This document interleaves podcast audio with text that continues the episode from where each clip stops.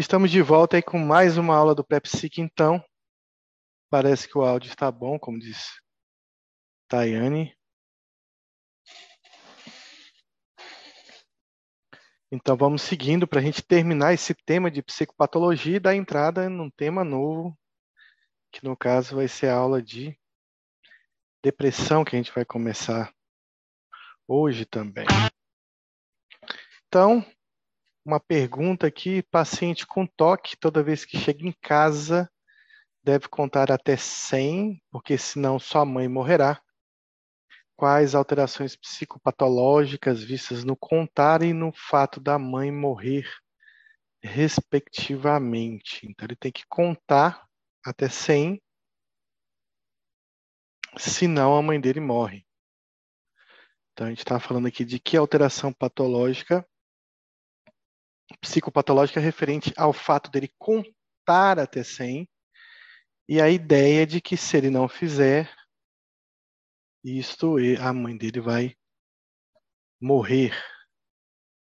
Então seria obsessão e pensamento mágico, pensamento mágico e compulsão, obsessão e compulsão, compulsão e pensamento mágico e obsessão e obsessão.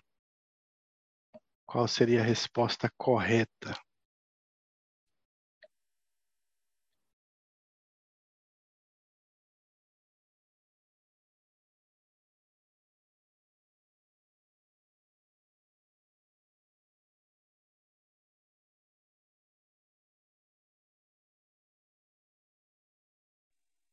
É uma pergunta que, na verdade, tem uma pegadinha aí, né, para gente, para confundir a gente porque a gente está pensando um paciente com toque, o paciente com toque tem uma obsessão e tem compulsões. Mas o fato de contar até 100 se trata de. E o fato da mãe dele morrer, caso ele não o faça, se trata de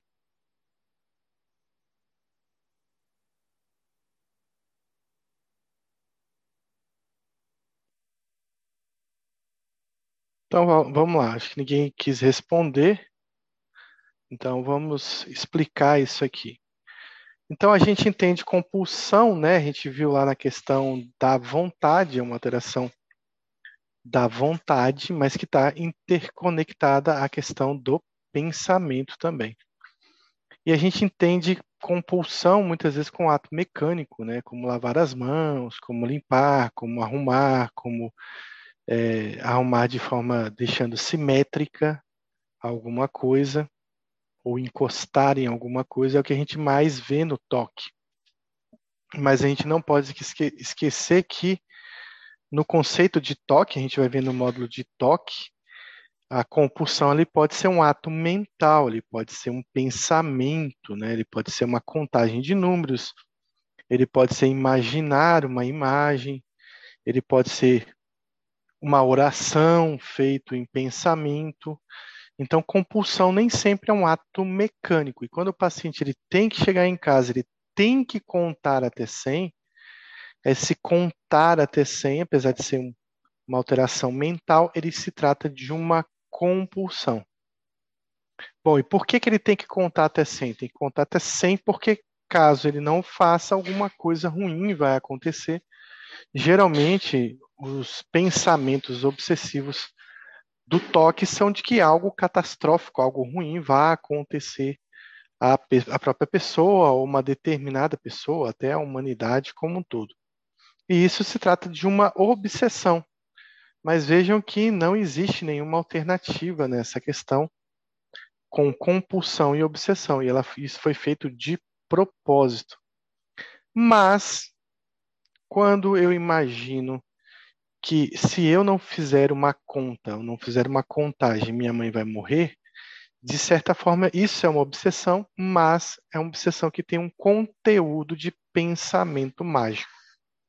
Ou seja, algo que naturalmente não teria explicação para que fosse acontecer realmente de verdade. Então, portanto, a maioria das obsessões né, tratadas na, no toque são pensamentos mágicos, são coisas que o paciente imagina, mas que não tem nenhuma lógica, não tem nenhum sentido de acontecer. Então, basicamente, grande parte das obsessões são de conteúdo de pensamento mágico. O pensamento mágico ele pode ser patológico, como no caso do toque, mas ele também muitas vezes faz parte, né, do nosso do nosso universo, né, nossa forma de pensar. Então, por exemplo, uma criança tem muito pensamento mágico, né? Então, uma criança quando diz que é um super-herói, não se trata de um delírio, por mais que ele ali naquele momento esteja acreditando que ele é Homem-Aranha ou que é um super-herói. A gente também tem muito pensamento mágico relacionado às nossas mandingas, simpatias, né? É, é, algumas, algumas coisas de sentido folclórico, né? Como bater na madeira, como não passar debaixo de uma escada, como virar um calçado que está virado como por conta de que vai acontecer alguma coisa, geralmente alguém da sua família, sua mãe, não colocar a bolsa no chão porque dá azar, enfim. Existem vários pensamentos mágicos que não são patológicos, mas faz, fazem parte da cultura, né, de algum lugar ou de e, e tem várias culturas têm pensamentos mágicos diferentes. Então, às vezes, ou muitas vezes, um conteúdo obsessivo, ele traz esse conteúdo de pensamento mágico também. Apesar da gente chamar de obsessão, o conteúdo é esse. Lembrando aqui que Esquirol define né, compulsão, que são atos que o indivíduo sente compelido a realizar. Eles são ego-distônicos na maioria das vezes, ou seja, o paciente tem uma resistência em fazê-lo, mas ele não consegue vencer essa, essa resistência, ele acaba cedendo a isso, mesmo sabendo que, que isso estaria errado, incorreto, ele não consegue frear esse ato, então, portanto, se trata de uma compulsão. Geralmente são atos repetidos, né? E, diferentemente dos atos impulsivos, existe né, um, uma, um certo raciocínio, uma certa deliberação, e que torna esse, esse ato digamos, racional, mas mesmo, mas mesmo assim ego-distônico. Então, trata-se de uma liberação consciente que existe, e geralmente existe uma luta, né, uma resistência contra a sua execução. É, lembrando que existem casos graves de toque, que basicamente aí são 5% dos casos de toque, onde o paciente tem pouco insight sobre a doença e ele vai realizar essa compulsão muitas vezes é, de forma egocintônica. Lembrando que a compulsão geralmente ela vem para aliviar uma obsessão, ela tem esse sentido de aliviar uma ideia ruim, digamos assim, mas que em alguns pacientes, na verdade, pode não só aliviar, mas pode intensificar essa ideia, piorar o quadro. Mas, de forma geral, a compulsão serve pra, para uma tentativa de alívio. Então a gente vai adentrar o mundo do pensamento agora, que é a última parte da nossa aula de psicopatologia. E uma pergunta: fuga de ideias é uma alteração do pensamento relacionado ao curso do pensamento, à forma do pensamento, ao conteúdo do pensamento, ao juízo do pensamento ou ao conceito do pensamento.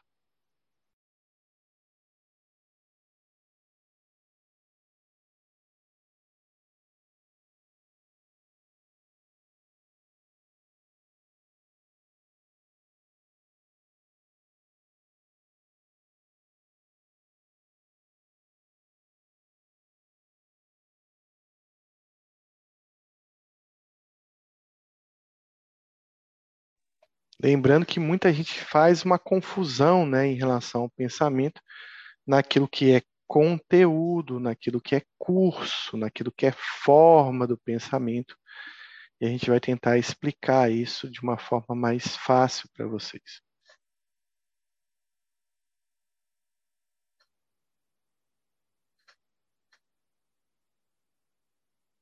Muito bem, então se trata de uma alteração da forma do pensamento, né? Então, se eu perguntasse para vocês, como eu já fiz essa pergunta algumas vezes, qual a alteração do curso do pensamento mais comum no estado de mania, muita gente responderia fuga de ideias. Só que fuga de ideias não é uma alteração da do curso do pensamento. É, fuga de ideias é uma alteração da forma do pensamento. Então, a alteração do curso do pensamento presente na mania seria o taquipsiquismo, né? seria um pensamento acelerado. Então, vamos definir basicamente aí o pensamento, mas a gente precisa entender as atividades fundamentais do pensamento que derivam de um conceito, de um juízo e de um raciocínio sobre algo, sobre, por exemplo, um paciente né, com com esquizofrenia avançada, um paciente demenciado, ele pode ter uma frouxidão desses raciocínios, né, da lógica, o juízo sobre as coisas vão perdendo o sentido. Então aqui eu tenho um conceito, né, de árvore que a gente falou na aula passada, eu estou repetindo algumas partes, e a gente percebe que essa árvore aí é da cor verde. Então eu tenho dois conceitos diferentes: árvore e o conceito de uma cor, que é a cor verde.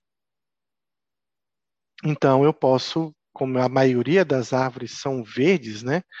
Eu posso aí criar um juízo, uma ideia, um uma ideia de valor sobre as árvores. A maioria das árvores, ou pelo menos as árvores, são verdes.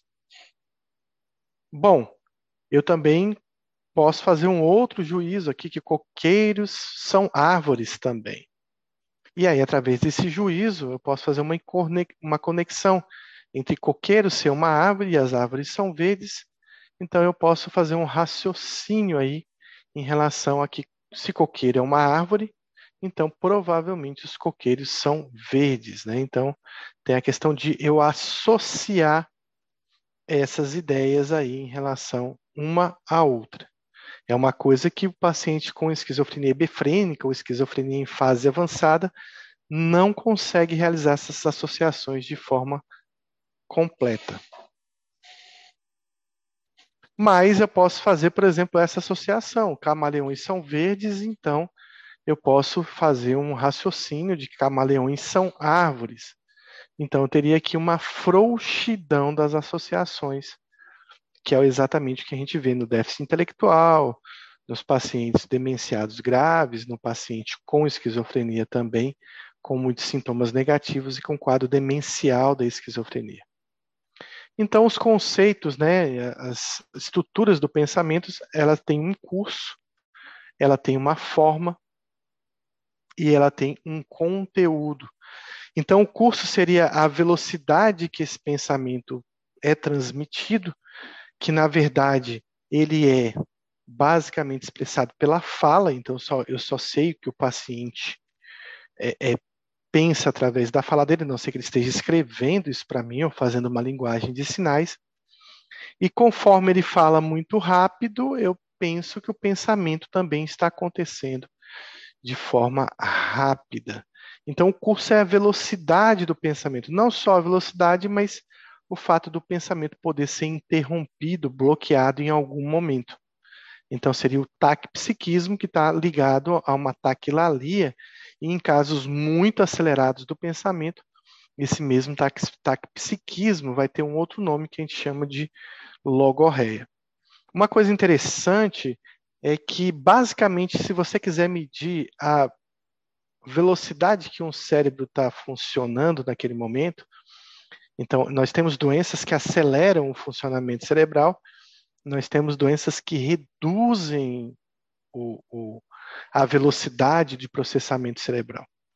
E, basicamente, o termômetro dessa velocidade é a fala, é o pensamento. Então, vamos dar um exemplo aqui. Pacientes ansiosos geralmente têm um cérebro hiperativado, um cérebro acelerado.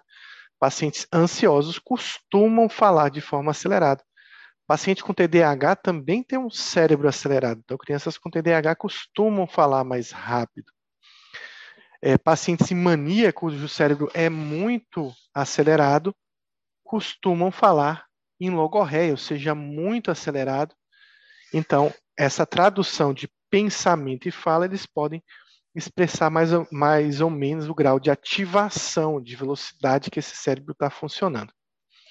E eu sempre relaciono essa ativação, essa velocidade, essa energia, a uma energia cerebral, que é exatamente o que a gente vê, por exemplo, em exames de PET scan. Então, se eu for ver, por exemplo, o exame de PET scan de um paciente em mania, eu vou ver um cérebro extremamente hiperativado, iluminado, naquele exame, que significa que esse cérebro está com uma energia muito alta, que esse cérebro está funcionando de forma acelerada. Já ao contrário, um paciente demenciado, um paciente com esquizofrenia avançada, um paciente com depressão, vai ter uma redução dessa energia cerebral, até porque no caso da demência e da esquizofrenia, a gente vai ter um cérebro já muito lesionado. Ou seja, um cérebro que não consegue ter a mesma energia, funcionar na mesma velocidade. Então, o que a gente espera é que esse curso também esteja reduzido. Né? Então, o curso também do pensamento pode dizer um pouco sobre o humor. Geralmente, quando você tem um humor de elação, de euforia, geralmente existe uma hiperativação cerebral. Então, eu espero que o curso esteja acelerado e que o pensamento esteja acelerado. Já ao contrário, na depressão, eu vou esperar um paciente com a fala lenta, né? de certa forma, expressando aí o quanto de ativação que esse cérebro tem. A forma seria basicamente os trilhos de um trem, né? Então, o curso seria a velocidade do trem e a forma seria basicamente o caminho que esse trem está fazendo para levar as suas ideias, né? Se ele vai seguir um curso reto, trazendo as ideias do início ao fim, ou se ele vai pegar desvios ou se ele vai descarrilhar, ou seja, mudar completamente de assunto, de ideia, seria a forma do pensamento. E o conteúdo é aquilo que é o assunto que o paciente está tratando, basicamente o conteúdo que está dentro desses vagões. Então, o paciente está falando sobre saúde, o paciente está falando sobre trabalho, ele está falando sobre a família. Então, esse é o conteúdo. O conteúdo é muito importante para a gente também quando se trata da, da avaliação de um delírio porque existem vários delírios e os delírios se diferenciam pelo conteúdo que esse delírio traz, pela ideia, o conjunto de ideias que esse delírio traz. Então, por exemplo, um paciente que entende que ele está morto, né, que ele já morreu e precisa ser enterrado, ele tem um, um conteúdo delirante, nihilista, né, um conteúdo delirante aí de é um paciente que está falido, por exemplo, acredita que está empobrecido, está endividado, é um delírio de ruína. Um paciente que se sente, de repente, pode ser sequestrado e morto pelo vizinho, é um delírio de perseguição. Já um paciente que, por exemplo, ele está no trabalho, ele pensa que as pessoas estão tramando, falando mal dele, difamando ele, seria um delírio de conteúdo de prejuízo. Já um paciente que acha que as pessoas estão na, falando dele na rua seria um delírio de conteúdo, de referência. As pessoas estão fazendo referência a ele. Ou de repente ele viu uma pichação, ele viu uma notícia no jornal, alguém falou na TV, e ele imagina que aquela fala, aquele conteúdo se direciona para ele. Então, é um conteúdo de referência. Já um paciente que diz que o vizinho tem uma antena que modifica os pensamentos dele, ele tem um conteúdo de influência, além de ser um, um conteúdo de prejuízo e muitas vezes de perseguição, também existe uma influência externa sobre as ações dele. Então, o conteúdo é muito importante aí para a gente verificar a, a quantidade de ideias e o tipo de ideias que esse paciente está tendo no seu discurso. Então, avaliando o curso, eu mostrei isso na última aula, Aqui, se eu fosse ler, né, ao longo da evolução, o corpo humano desenvolveu uma resposta ao estresse. Está até um pouco acelerado, mas eu poderia dizer que se tivesse um pouco mais lento, seria um pensamento aí no seu curso normal, no seu ritmo normal. Já se eu tivesse um paciente que tivesse já se eu tivesse um paciente que estivesse falando muito rápido, uma hiperativação cerebral, a gente mal conseguiria ler, assim como a gente mal consegue entender o que um paciente logorreia consegue falar, porque é tão rápido, são tantas ideias, que a gente se perde. Então o texto se perde, é exatamente isso aqui. Eu não consigo, deixa eu voltar, eu não consigo basicamente entender o que o paciente fala, porque o curso está muito acelerado. Aqui o curso perto do normal e aqui um curso acelerado. A gente voltou aqui. Deixa eu passar de novo.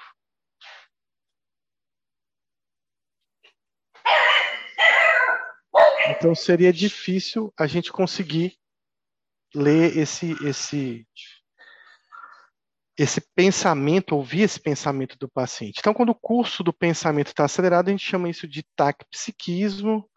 O taquipsiquismo ele vem com uma alteração da linguagem, chamado taquilalia ou verborreia.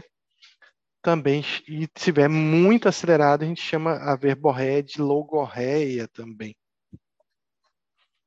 Então, a gente encontra isso, por exemplo, na mania, no paciente com ansiedade, paciente intoxicado por cocaína, paciente intoxicado por psicoestimulantes.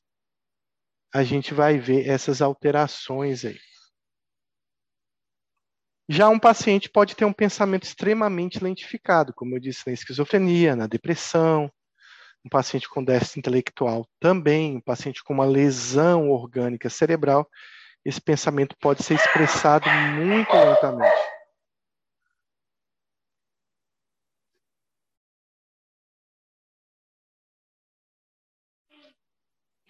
Então, eu tenho um pensamento aqui lentificado, que seria um bradipsiquismo, e que se traduz aí por uma bradilalia, né? Então, uma fala muito lenta e que demonstrem uma baixa energia ou velocidade do funcionamento cerebral, como nas lesões orgânicas, nas psicoses, na depressão, nas demências, ou seja, nas lesões cerebrais está muito presente.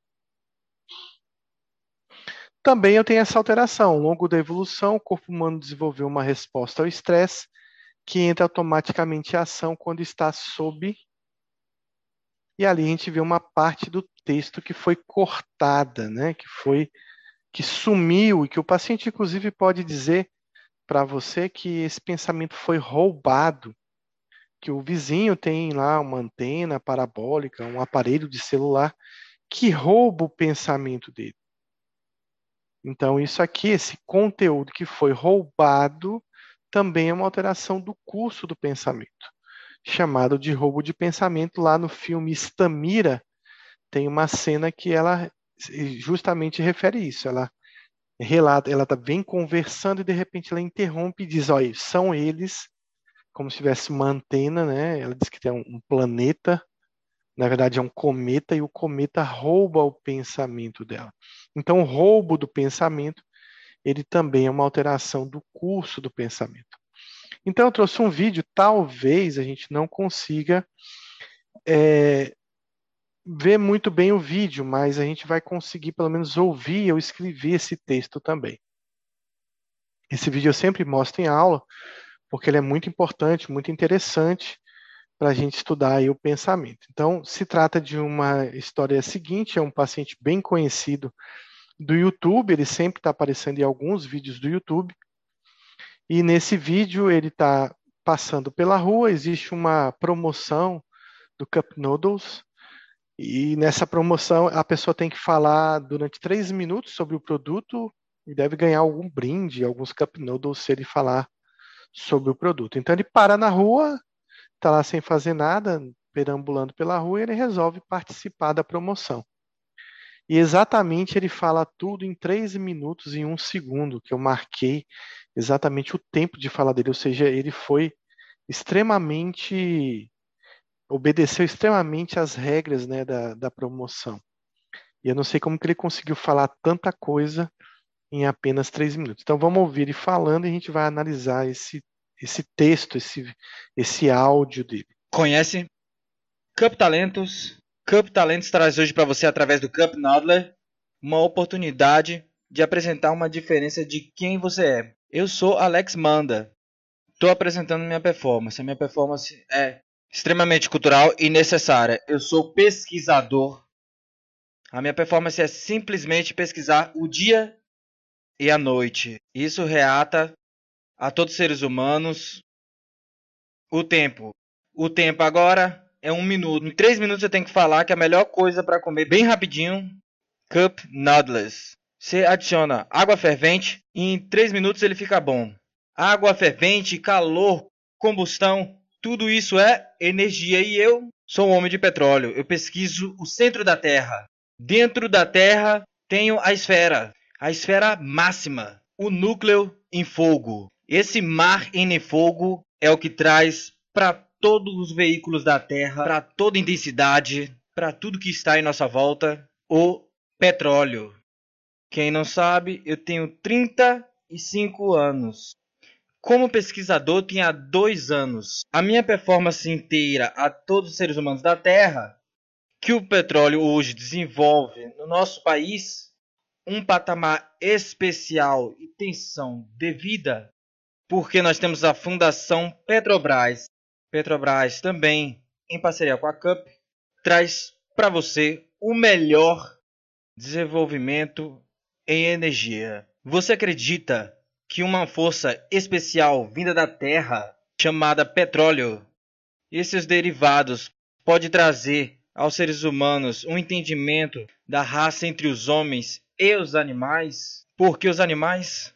Porque petróleo é fóssil e fósseis são os ossos e os ossos também uns em junção com o hálito da terra traz a condição especial da combustão, a extração específica da energia máxima do modo seres humanos. Para você que quer saber mais sobre agora, vai lá no www.alexmanda.wordpress. Lá tem tudo quanto é informações que relaciona a petróleo, a bebida refrigerante Coca-Cola e essa Metrofobis. Falar sobre várias marcas que trazem energia. E para você que está com pressa, três minutinhos só, hein? Venha comigo e fuma um Cup Nudless. Adicione água fervente em 3 minutos você pode desfrutar em três sabores. Tem a bolonhesa mimoso, costela molho de churrasco e sisi. Sisi é queijo. Vem comigo, Cup Nudless. Tchau.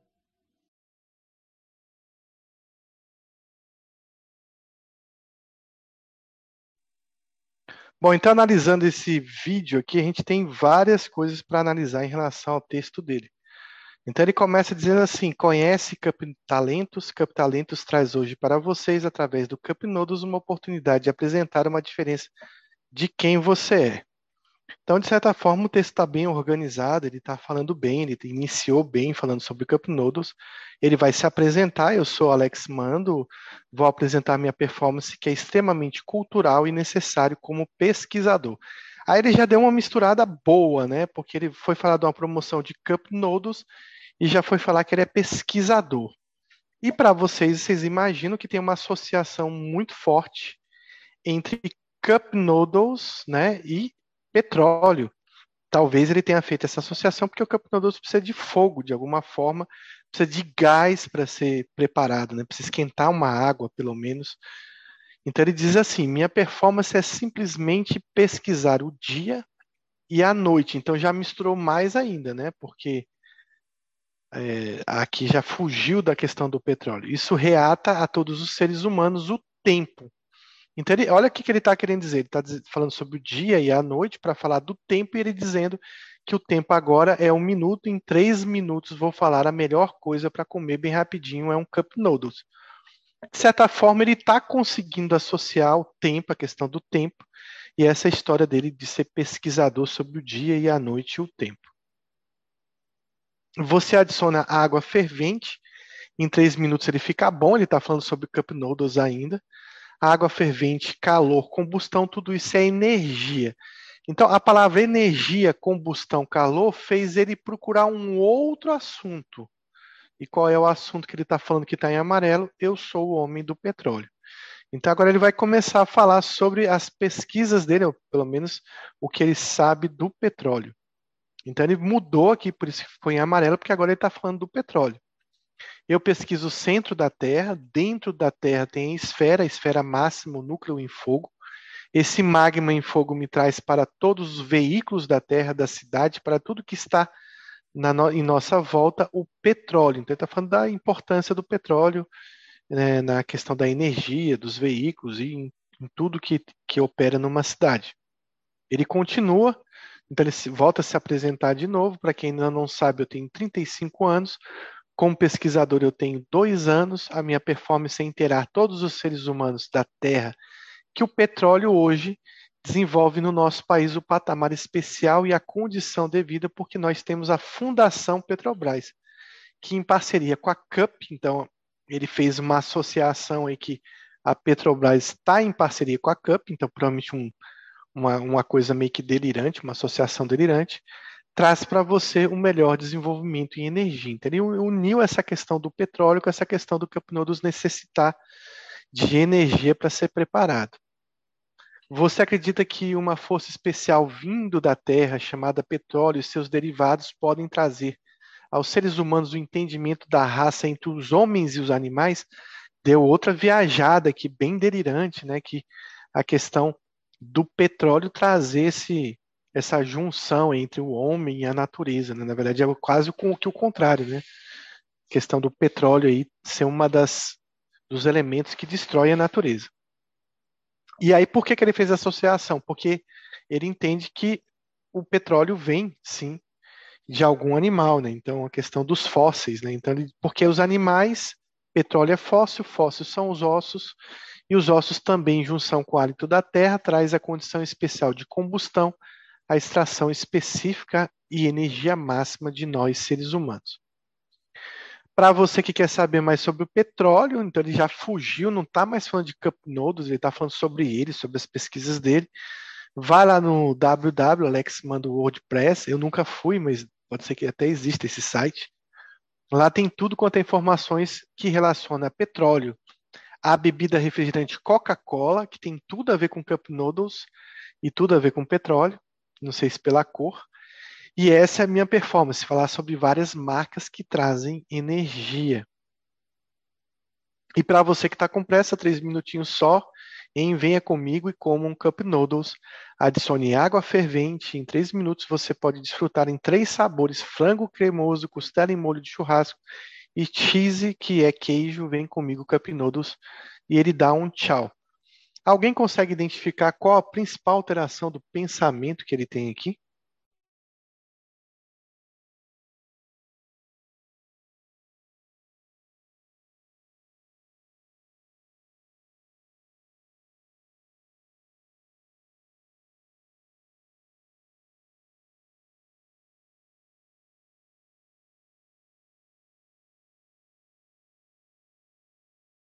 Que, que a gente consegue perceber de alteração no pensamento dele?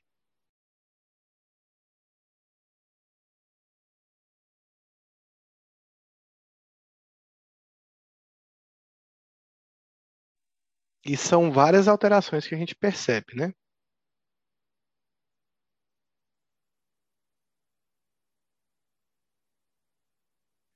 Sim, Denise colocou uma alteração da forma. Que alteração da forma você acha que ele está fazendo aí?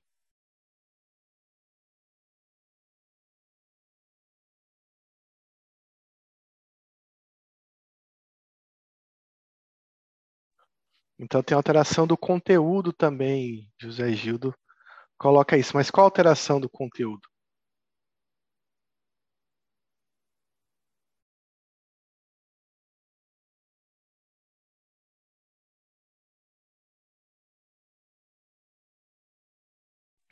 O que a gente não vê nesse caso é uma alteração do curso do pensamento, pelo menos assim, a fala dele está bem está numa velocidade adequada, a gente consegue entender bem o que ele fala.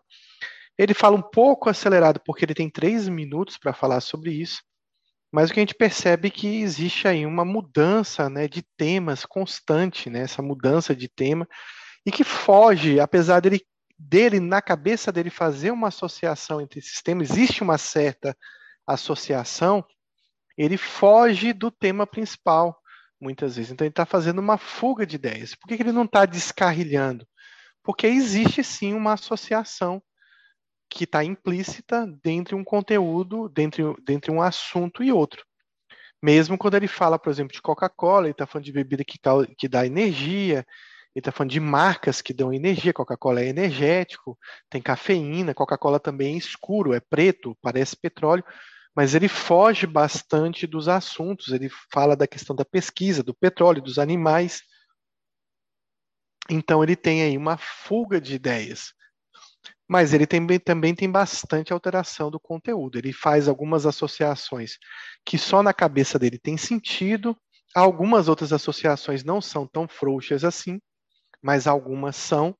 E tem uma questão de conteúdo delirante. Ele acredita que ele é um pesquisador, que ele tem um site, que ele pesquisa sobre petróleo, que ele pesquisa o centro da Terra. Então, é uma questão aí de conteúdo que a gente poderia pensar aí que ele tivesse aí talvez um delírio de grandeza por se achar um pesquisador importante do petróleo.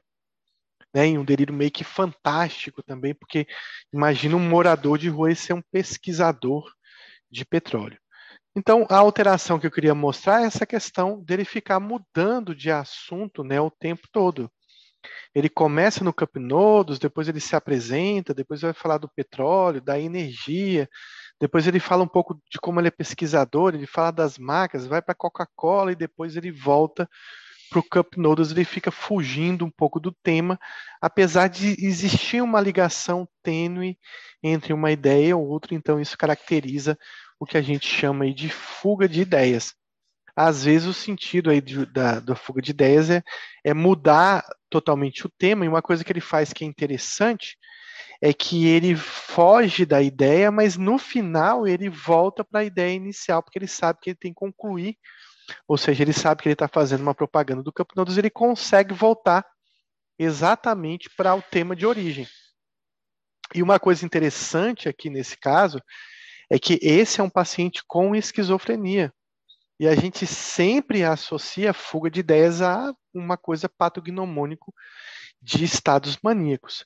Então a gente não vai ver fuga de ideias apenas num pensamento acelerado. A gente pode ter um paciente que não tem um taquipsiquismo, que não tem um curso de pensamento acelerado e que também faz fuga de ideias, apesar da fuga de ideias ser bem característica de um pensamento muito acelerado.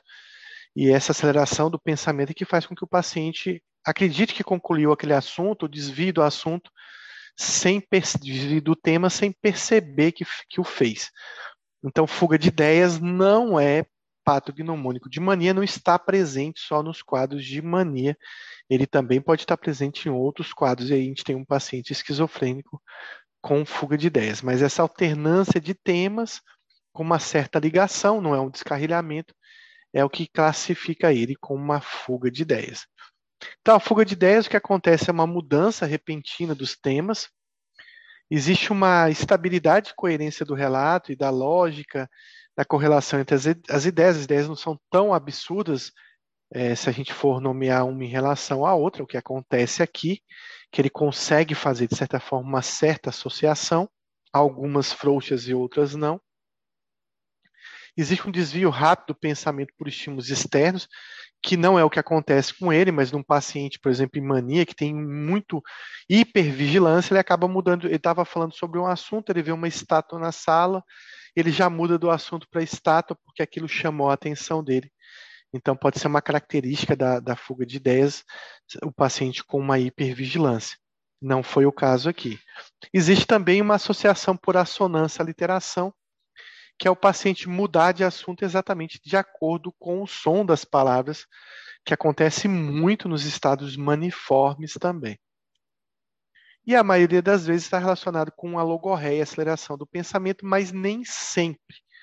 Então é importante a gente colocar isso aqui. A maioria das vezes a fuga de ideias está associada a uma aceleração do pensamento, mas isso não é uma regra, então a gente pode encontrar em outros diagnósticos que não só da doença bipolar. Então, a gente aprendeu tudo sobre pensamento? Não, ainda tem muita coisa para vir.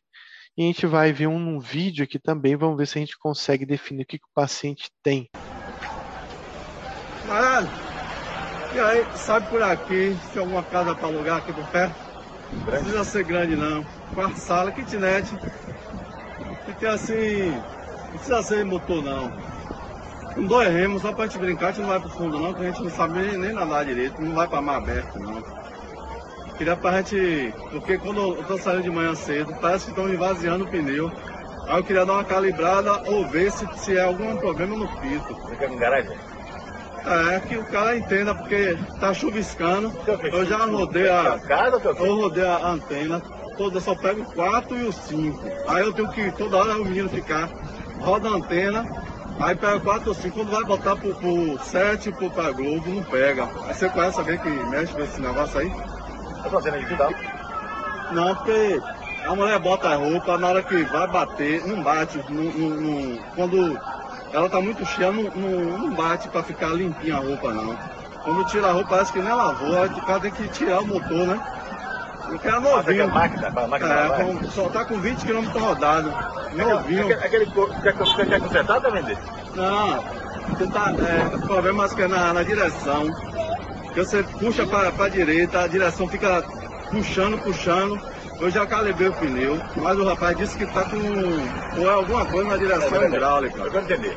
Olha é, só, entenda. Ah. O rapaz me falou que aqui em cima tinha um cara bom, porque o menino puxou a porta, bateu a porta e a chave ficou dentro. Ele tem que tirar o miolo. Vai aproveitar fazer logo duas cópias, para não ter problema. Da porta? É. Ah, vai, vai ali. Tem um box, tem a box e tem a, o de solteiro, né? Vailton. Aí eu queria a box pra, porque é de solteiro, daquele que é que duas peças. Tem a peça a, a dura e tem um colchão, né? Ah. Aí queria um assim de casal que dê pra gente ficar à vontade. Que é bom pra gente levar pra ilha, né? Quando passar um tempo na ilha. Você quer ficar que abra a porta ou você quer cuidar de cama? A pela máquina não tá dizendo nada. Você quer que abra a porta? É isso, você não tá entendendo. Porque o cara que vendeu pra gente disse que com seis meses ele já começava a falar. Aí não tá, então bota o pé é louro, o pé ele, ele fica querendo falar, mas não fala. Ah. Aí ele tava querendo pegar uma pessoa conhecida, assim, para dar uns treinamentos, aí ele começar a desenvolver a fala, porque ele já tava já com as penas verdinhas. Ah, o E aí, pessoal, conseguiu dar informação para esse sujeito aqui? Qual a alteração do pensamento presente nesse caso aqui?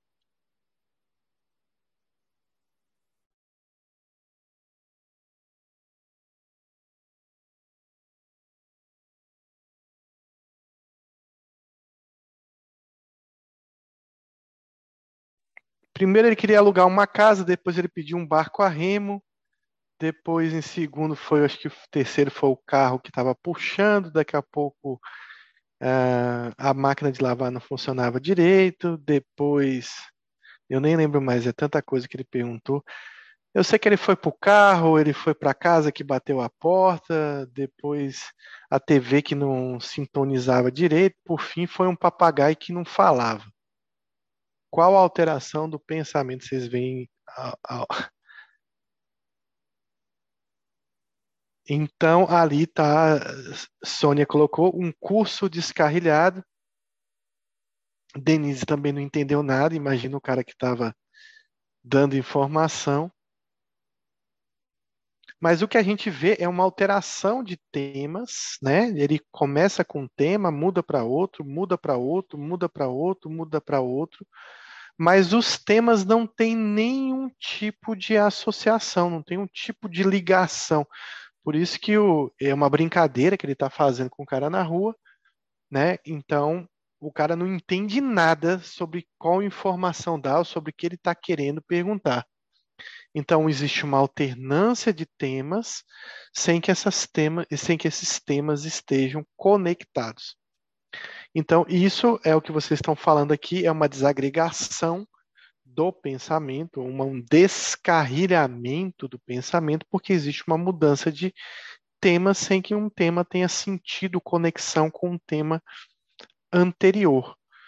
Mas isso é uma alteração da forma do pensamento, tá? Viu, Sônia? Não é do curso. Apesar de que ele está falando um pouco rápido também, mas ele está falando isso intencionalmente para confundir o cara.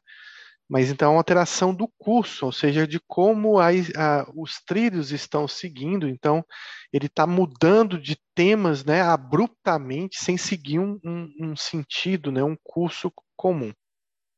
Então isso é um exemplo de desagregação do pensamento. Então, qual a alteração principal do vídeo? A gente tem aqui uma desagregação. Tinha pergunta, né? Mas vocês vão ver, a, já falei a resposta aqui, então isso é uma desagregação do pensamento. Então, do que, que se trata isso? Né? O que, que é desagregação do pensamento? Então, ela é bem diferente da fuga de ideias, porque os temas não têm uma conexão, uma estrada completamente maluca. Né? Então, existem associações incompreensíveis, irracionais, extravagantes, né? com mudanças rápidas. Também existe aqui uma associação por assonância ou aliteração mas a linguagem se torna né, incoerente, fragmentada, ininteligível. Né? Se a gente fosse escrever sobre isso, sobre esse texto das perguntas, a gente veria que, é, na verdade, são recortes de ideias diferentes misturadas, sem nenhuma conexão. Então, isso é uma desagregação, e é importante dizer que a desagregação tem vários nomes: descarrilhamento, desagregação, é, salada de palavras, quando isso quando essa mudança não é nem de tema, são apenas palavras misturadas, jogadas.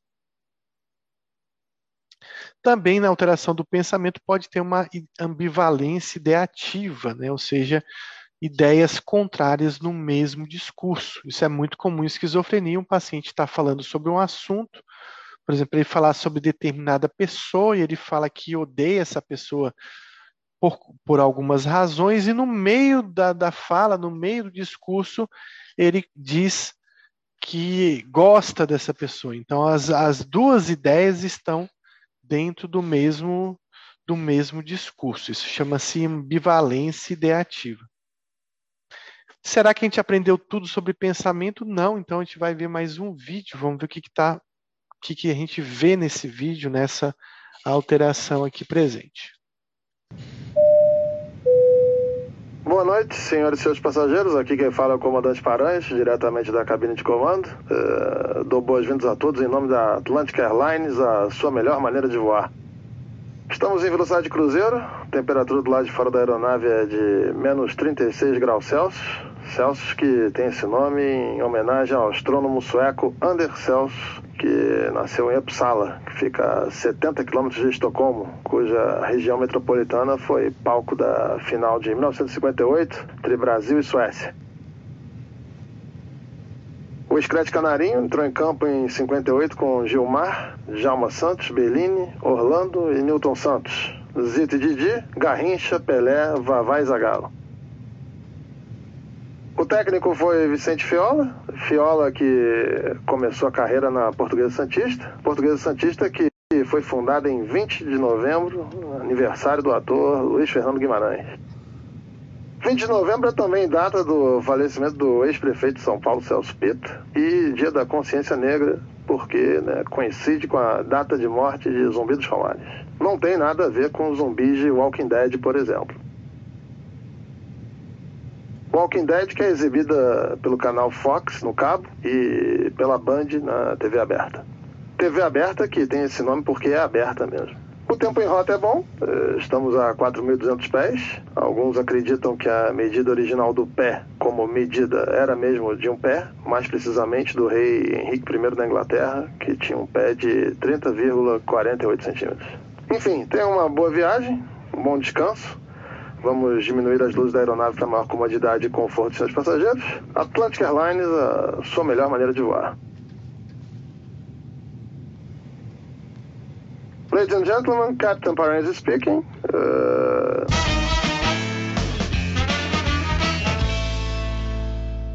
Senhores passageiros, por favor afivelem os cintos, pois iremos cruzar por uma zona de turbulência.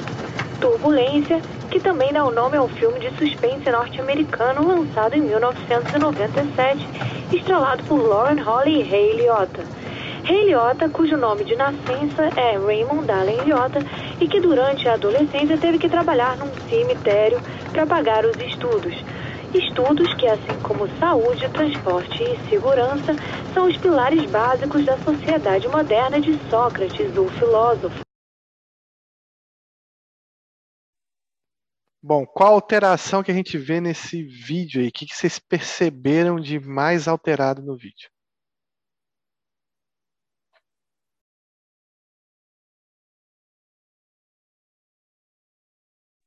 Não precisa falar alteração do, do pensamento, mas o que, que vocês percebem de forma geral nesse vídeo?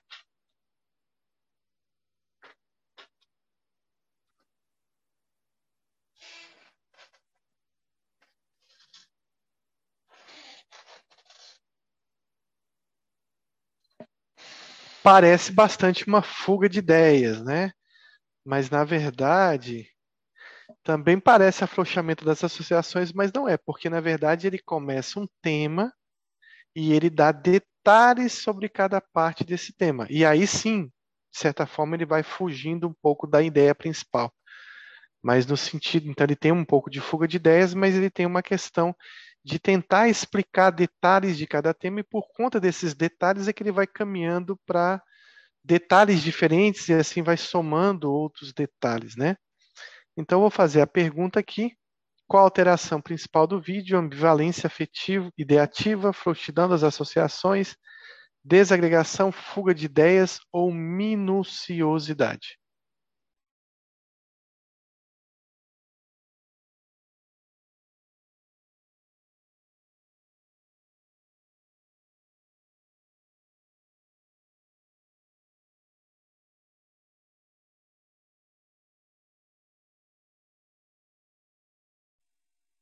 Então a gente tem uma minuciosidade que em alguns textos, né, é chamado de tangencialidade ou circunstancialidade, né? Também ela está dentro de uma, fa de uma fala muito prolixa, né? Que o paciente quer dar muitos detalhes, né? Fala extremamente detalhada. Mas existe uma consistência, uma associação consistente desses detalhes, né? Apesar de que ele não tenha nenhuma lógica entre si. Então, existe uma diferença entre tangencialidade, a circunstancialidade, a ideia óbvia é obtida, então, apesar dele dar muitos detalhes, ele são detalhes são detalhes sem importância, mas que têm a ver com o tema, detalhes que poderiam ser omitidos, mas que ele resolve dar esses detalhes. E na tangencialidade, que é mais próxima do que a gente viu, ele dá detalhes que não são muito importantes, são detalhes que poderiam é, ser totalmente abolidos e que não tem nenhum sentido ou, ou que tem um sentido pouco de pouco valor em relação ao tema.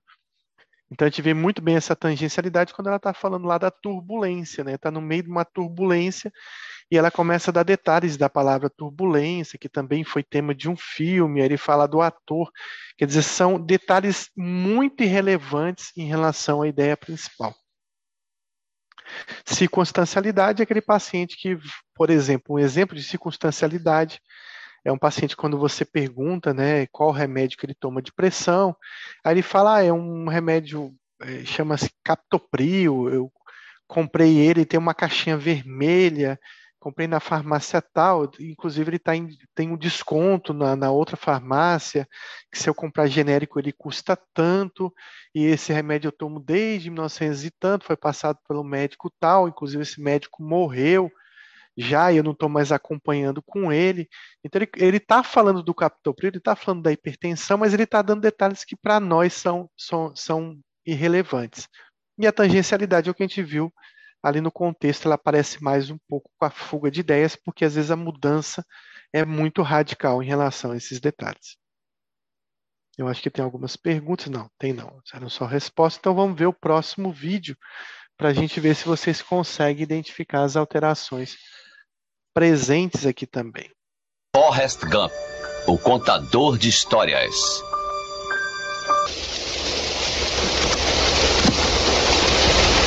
Pode sentar aqui se quiser. Eu não sabia quem podia encontrar e o que podiam me perguntar. Já esteve num barco de pesca de camarão? Não. Mas eu já comi macarrão em casa. Estou falando de um barco para pescar camarão. Trabalhei em barcos de pesca de camarão a vida toda. Eu comecei no barco do meu tio, o irmão da minha mãezinha, quando eu tinha uns nove anos. Eu estava pensando em comprar um barco só meu quando me convocaram. É? Prazer, o meu nome é Benjamin Buford Blue. As pessoas me chamam de Buba. Igualzinho aqueles caipiras, sabe? Dá para acreditar nisso? Meu nome é Forrest Gump. As pessoas me chamam de Forrest Gump. O Buba era de Bay Labatri, no Alabama, e a mamãe dele preparava camarão.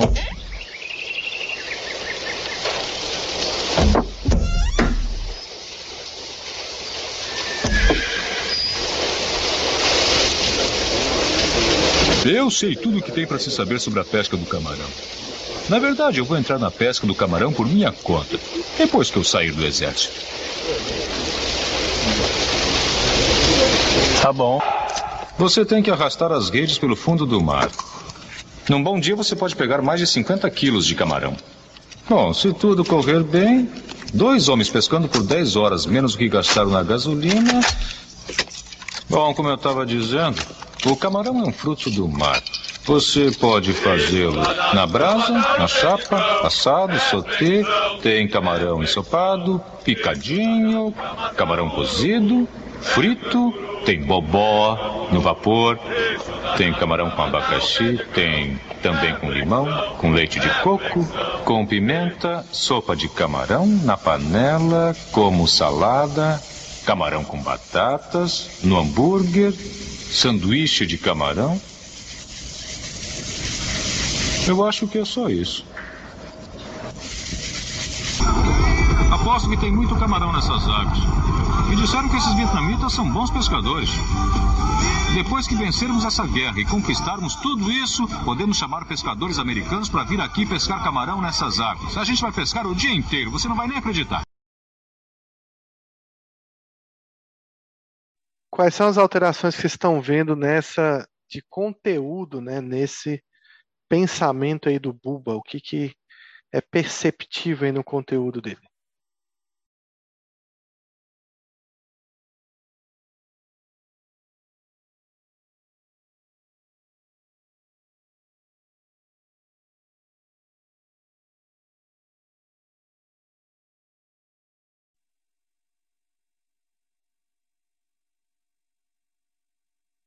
Pronto, Denise chamou isso de ideia fixa, né? Tem uma ideia fixa, ele basicamente só fica falando sobre camarão o tempo todo, né? Então, se eu fosse fazer uma pergunta, ia ficar fácil para vocês. Qual a alteração principal do vídeo? Ambivalência ideativa, frouxidão das associações, desagregação, perseveração ou minuciosidade?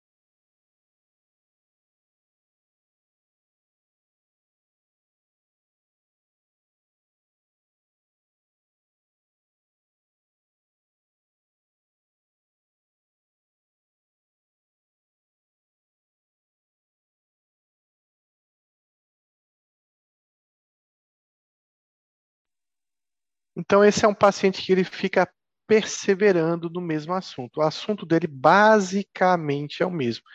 A gente vai encontrar essa perseveração em várias alterações. Por exemplo, um paciente com conteúdo niilista, ou um paciente com conteúdo de, de delírio de ruína, por exemplo, ele vai falar o tempo todo sobre a falência dele, o tempo todo sobre esse assunto específico. É muito comum nos quadros de psicose, por exemplo, o paciente ficar repetindo sempre o conteúdo delirante o tempo todo, o dia todo, dando muita importância, apesar de que o Buba ali ele tinha um déficit intelectual, justa, juntamente com o Forrest Gump, né? Você percebe que os dois têm déficit intelectual. E mas é comum nos quadros delirantes essa perseveração. E uma das formas da gente entender que o paciente está melhorando com o tratamento é justamente quando o paciente passa a não perseverar tanto nesse assunto. Ele passa a falar menos do vizinho que está perseguindo, ele já fala isso com menos intensidade, com menos frequência, e ele parece se importar menos com isso, ele parece sofrer menos com essa com esse delírio, com essa coisa que está acontecendo. Então isso é muito comum da gente observar nos quadros de esquizofrenia, a perseveração, e é também uma forma da gente avaliar a intensidade da perseveração, a resposta ao tratamento, quando a gente utiliza um antipsicótico, por exemplo. Então, a perseveração seria uma extrema repetição acerca de um mesmo assunto. Existe um, um sacrifício que o paciente faz para mudar de tema e uma inflexibilidade do pensamento. Né? Então, existe a perda dessa flexibilidade, o paciente só consegue falar sobre esse determinado conteúdo, sobre esse assunto. Então, é uma alteração do conteúdo do pensamento. Então, lembrando aqui, para a gente fazer, avaliar em detalhes, o curso é exatamente como eu chego do ponto A a B e a velocidade que eu chego de um assunto a outro, ou seja, como eu expresso meu pensamento. Já a forma são os caminhos que eu uso para chegar de A a B. Se eu vou fazer um caminho reto, já vou concluir a minha ideia, ou se eu vou ter pequenos desvios, ou grandes desvios, ou desvios absurdos, ou eu nem vou chegar no ponto B quando eu tenho determinado assunto a ser tratado. E o conteúdo se trata daquele realmente do, do assunto que está sendo discutido, da ideia que está sendo discutida no pensamento.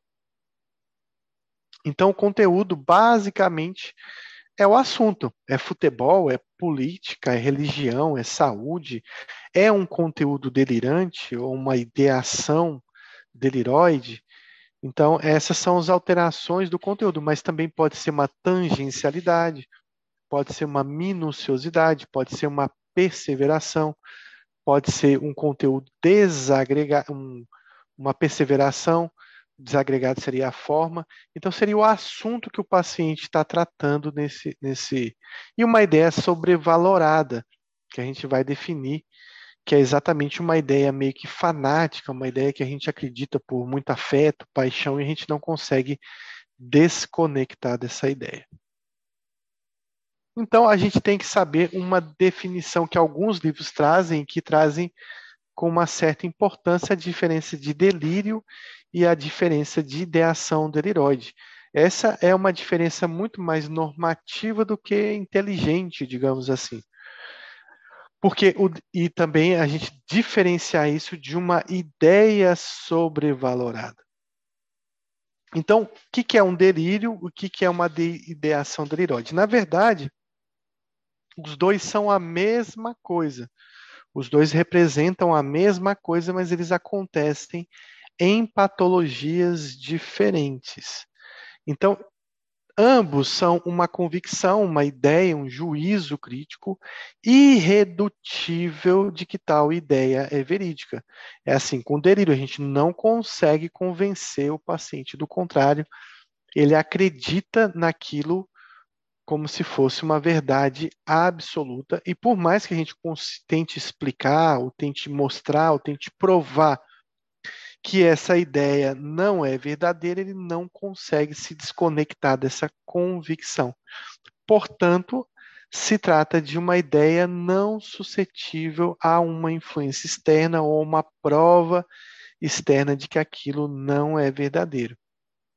Então, existe uma incompatibilidade entre a crença e as evidências para provar. Então, por exemplo, um paciente pode dizer, eu tenho uma paciente que disse recentemente que um deputado federal colocou um chip na cabeça dela. Então, quando, eu, quando você perguntar para ela, mas você já viu esse deputado? E ela vai dizer, não, nunca, nunca tive perto dele. E quando você pergunta, mas como que colocou esse chip na sua cabeça? Ela fala, não sei, mas ele está aqui.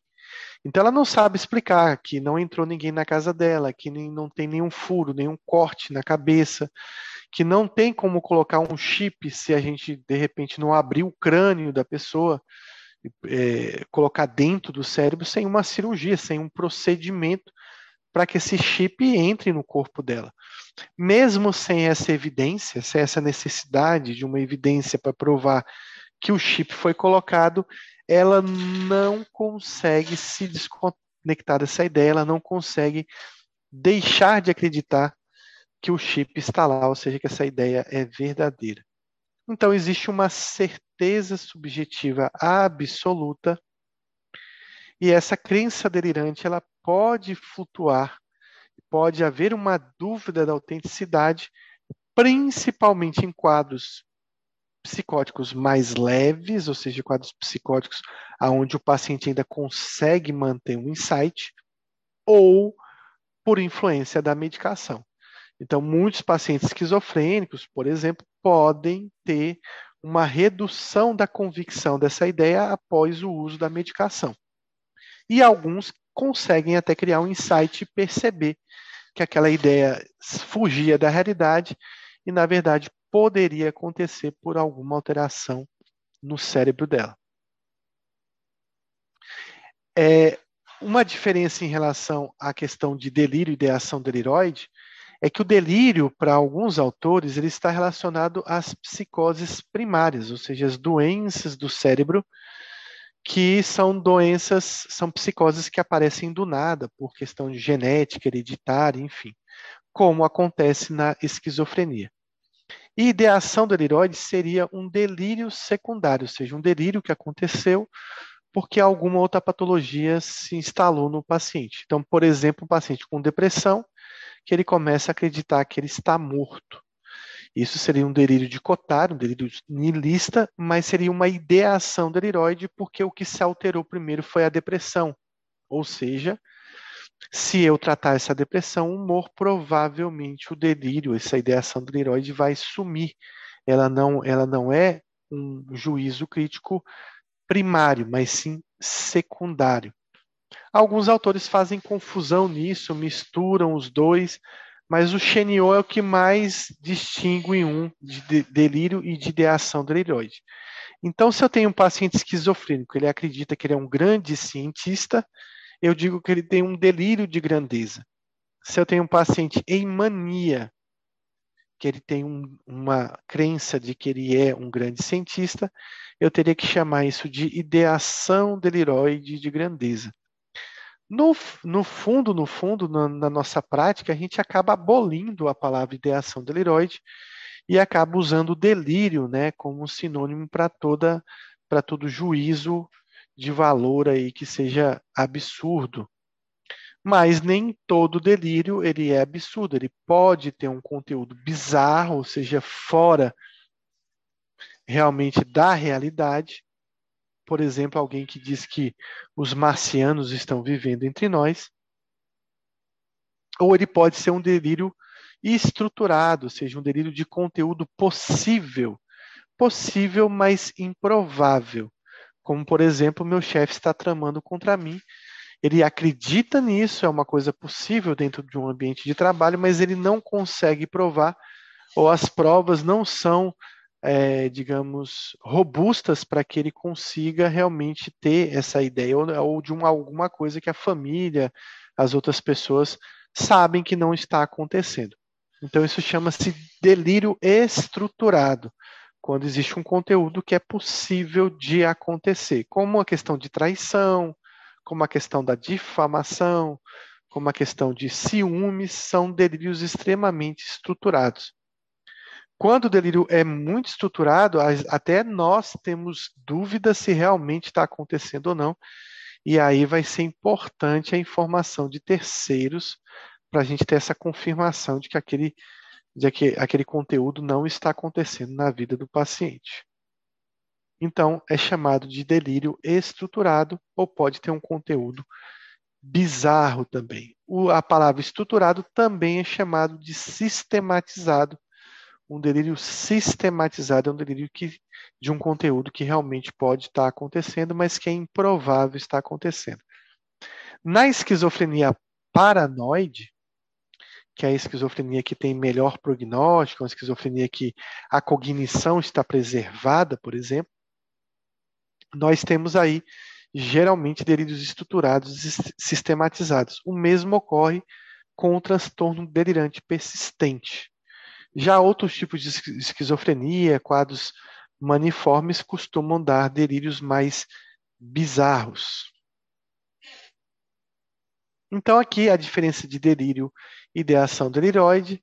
Então, o delírio é uma, uma ideia de uma doença psicótica primária, surgem do nada, e é comum, por exemplo, na esquizofrenia. Ideação delirioide é como se fosse um delírio, mas secundário a alguma coisa, uma lesão cerebral, a uma demência, a um delirium, a uma alteração do humor, a uma alteração provocada por uma droga, provocada por uma substância. Então a gente encontra isso na depressão, na mania, na demência, no delírio, nas intoxicações e também nas abstinências de algumas drogas. É uma questão apenas conceitual. O delírio também ele responde aos antipsicóticos, então não tem como tratar um esquizofrênico com valproato. Então tem um paciente lá dizendo que ele é Deus, se você não der risperidona, ele não vai melhorar. Então, o delírio ele tem uma característica por ser primário, por ser uma psicose primária, a responder apenas a antipsicóticos.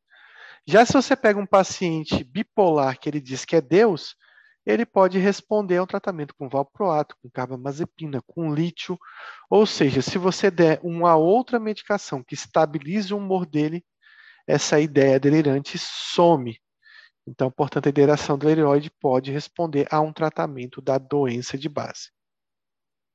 Bom, a ideia sobrevalorada, o Chenio chama muita atenção de que a depender dessa ideia fanática que exista, o paciente pode ter é, pode ter um conteúdo que parece muito um delírio, mas não é, porque a pessoa não está doente.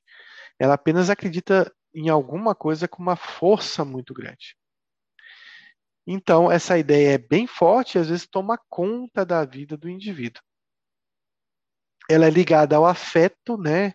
A questão de que essa ideia foi passada por alguém do qual ele tem muito respeito, do qual ele tem muito afeto. E por ter muito afeto, ela vai além do questionamento e da razão. Estamos vivendo um pouco isso aí na, no ambiente político do Brasil, por conta dessas ideias sobrevaloradas de cada um com o seu político de estimação. Então, a gente tem ideias ligadas ao fanatismo, aos dogmas religiosos, então, aos mitos, às lendas, aos seguidores apaixonados, devotos frenéticos, uma ideia sobrevalorizada algumas figuras religiosas, políticas, ideologias e seitas. Eu recomendo aí para estudar esse fenômeno de ideia sobrevalorizada, é, por exemplo, um documentário que tem na Netflix sobre o Osho, que é O-S-H-O. Eu não vou lembrar o nome da série, mas basicamente ela fala muito sobre essa questão do fanatismo religioso ligado a essa questão de ideia sobrevalorada. E aí você vê pessoas anos depois, quando o Osho foi banido dos Estados Unidos, quando se percebeu todas as loucuras que vinham sendo feitas, até hoje as pessoas mais conectadas a ele acreditam que ele realmente era um guru, era especial, ele não estava enganando ninguém. Então assistam que vocês vão entender esse fenômeno mas essas pessoas que estão ali sendo entrevistadas, elas não são psicóticas, né? Elas não são, não estão com esquizofrenia ou alguma doença psicótica, é apenas uma crença com muita paixão. Existem vários temas referentes ao conteúdo, né, de uma de um pensamento. Isso, Tayane, exatamente essa série aí. Quais os temas, então, desse conteúdo? Então, eu posso ter delírios, por exemplo, de perseguição. Quando eu falo de perseguição, eu falo alguma coisa que pode comprometer a integridade de um indivíduo, né? Então, por exemplo, querem matá-lo, feri-lo, sequestrá-lo, machucar, torturar. Muita gente fala assim: "Ah, o meu chefe está me perseguindo". Na verdade, quando a gente fala de um delírio de difamação, de perseguição no trabalho, o termo não seria correto perseguição mas o termo mais correto seria um delírio de prejuízo. Ou seja, alguém está querendo me prejudicar, não necessariamente me matar ou ferir a minha integridade física. Então, por exemplo, um bom, bom exemplo é, são as questões de difamação ou delírios que envolvem aí uma questão é, de, de prejuízo, de, de referência, né? quando ele percebe que as pessoas estão agindo, falando, comentando em referência a ele. Também nós temos delírios fantásticos, né? Então, vou dar um exemplo de delírio fantástico. Um paciente meu que internou na psiquiatria há muitos anos atrás, e por acaso eu não sabia, mas ele era técnico da seleção brasileira de futebol na mesma época internou também um jogador da seleção do Camarões.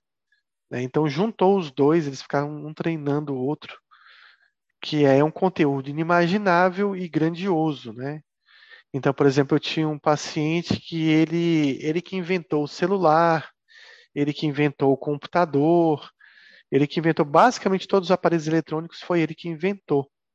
Né? Então, ele desenhava na mente os aparelhos isso passava diretamente da mente para um computador, para uma rede, uma nuvem. Inclusive, ele usava esse termo, né? ele desenhava o aparelho na mente, ele imaginava o aparelho e todo o funcionamento do aparelho. do pensamento dele é, é, ia diretamente para uma nuvem, e é dessa nuvem muitas empresas acabaram pirateando as invenções dele, como TV de LED, como notebook, tudo foi ele que inventou. Então, isso é um exemplo de delírio fantástico. Delírio de grandeza é quando o paciente se sente uma autoridade, alguém especial, famoso, né? Como o paciente acredita que, que é muito rico, o paciente acredita que é um político, que é uma figura religiosa, ou que é uma figura do cinema, um ator, ou um cantor, alguma coisa assim. Então, ele, inclusive, exige né, que ele seja tratado de forma especial, porque ele é poderoso, ele é importante. Também os delírios de grandeza têm a ver com riqueza também, né? Muitas vezes o paciente acha que é milionário, que ele é muito rico, muito poderoso. Delírios de influência. Os delírios de influência estão relacionados muito à alteração da consciência do eu, principalmente em relação à atividade da consciência do eu. É quando o paciente diz que alguém, alguma força, controla alguma coisa do corpo dele que pode ser os pensamentos, a fala, as vontades, é, os movimentos corporais ou o funcionamento dos órgãos. Então, eu digo que eu tenho uma, um delírio de influência. É, vale a pena, sempre na aula de psicopatologia, a gente assistir o filme Estamira. Porque Estamira é, uma, é um livro de psicopatologia e ela tem vários delírios de influência. Uma delas é acreditar que, que um, um, uma quadrilha né, formada por astros, por cometas, influencia o corpo dela. Então, ela sempre tem uma dor abdominal no hipocôndrio direito, que pode ser uma, uma doença é, da vesícula dela, né, alguma coisa assim, mas sempre que ela sente uma cólica, uma dor, ela atribui isso a uma influência desse cometa sobre o corpo dela. Então, esse cometa está gerando dor no corpo dela, além de ser um delírio de influência, é uma alteração da atividade do eu. Então, uma força externa controla as suas ações. O conteúdo místico, ele sempre é conteúdo místico e religioso ao mesmo tempo, né, relaciona a conteúdos de uma religião, de uma cultura, ou a questão de crenças de espíritos, de fazer milagres, de ter certos poderes de atribuição religiosa. Também pode ser um delírio místico e de influência. O paciente pode dizer, por exemplo, que existe um espírito que está influenciando a mente dele. Delírio de ruína é um delírio relacionado a fracasso, a falência, a endividamento, né? a não conseguir trabalhar mais, a não conseguir pagar as contas, né? ou, ou, ou pensar que se tornou pobre demais, empobrecido, que agora não tem mais nada. Também existe o delírio de negação, também chamados de delírios nihilistas. O paciente pode negar que está vivo, negar que o corpo está funcionando, pode acreditar que algum órgão do corpo, por exemplo, pode ter apodrecido, ou que ele está morto, né? Que é muito comum os delírios de negação na síndrome de Cotard, que a gente vai comentar daqui a pouco. Também a gente pode ter os delírios somáticos, né? Crença de que tem uma doença grave, ou de que tem um problema físico grave, mas que a gente percebe que esse tema ele é delirante. É diferente de um paciente com transtorno somatoforme, que ele tem vários sintomas ou várias dores. Aqui o paciente ele acredita nisso, mas existe uma explicação delirante para isso. Então, é um exemplo que a gente que eu posso citar é de um paciente que a gente atendeu recentemente na IPMED, que ela acreditava que ao comer, né, existe uma obstrução, é, provavelmente a nível de estômago, e esse, esse alimento não conseguia passar para o restante do intestino. E ela atribuía esse fato dela ter essa alteração gastrointestinal a um feitiço feito por uma cunhada. É aí que entra a explicação delirante. Por que, que o trato gastrointestinal não está funcionando adequadamente? Porque foi feito um feitiço. Então, ao mesmo tempo que ela tem um delírio somático, ela tem um delírio de perseguição ou de prejuízo, porque a vizinha fez esse feitiço, e ela tem um delírio místico religioso, porque esse feitiço ele tem um conteúdo religioso, porque foi feita uma macumba, digamos assim, né? Um trabalho religioso de é, para que ela tivesse essas alterações no corpo. Delírio de infestação é quando o paciente acredita que animais, insetos, né, estão habitando, estão sobre a pele, estão corroendo o corpo, estão morando no corpo. E a gente tem aí um exemplo disso. É o delírio de Ekbom, ou síndrome de Ekbom, quando o paciente acredita que está sendo infestado por alguma coisa. Nós temos um delírio extremamente grave, que é um delírio relacionado a ciúmes, a infidelidade de alguém. Esse delírio de ciúme, ele costuma ser muito estruturado, às vezes difícil de você entender que se realmente está havendo uma traição ou não, então você precisa de dados de outras pessoas. E esses delírios de ciúmes, eles são perigosos porque muitas vezes levam o paciente a ter um um, um comportamento né, vingativo ou de, vi, ou de violência. O delírio erotomaníaco é quando o paciente acredita que alguém está apaixonado por ele.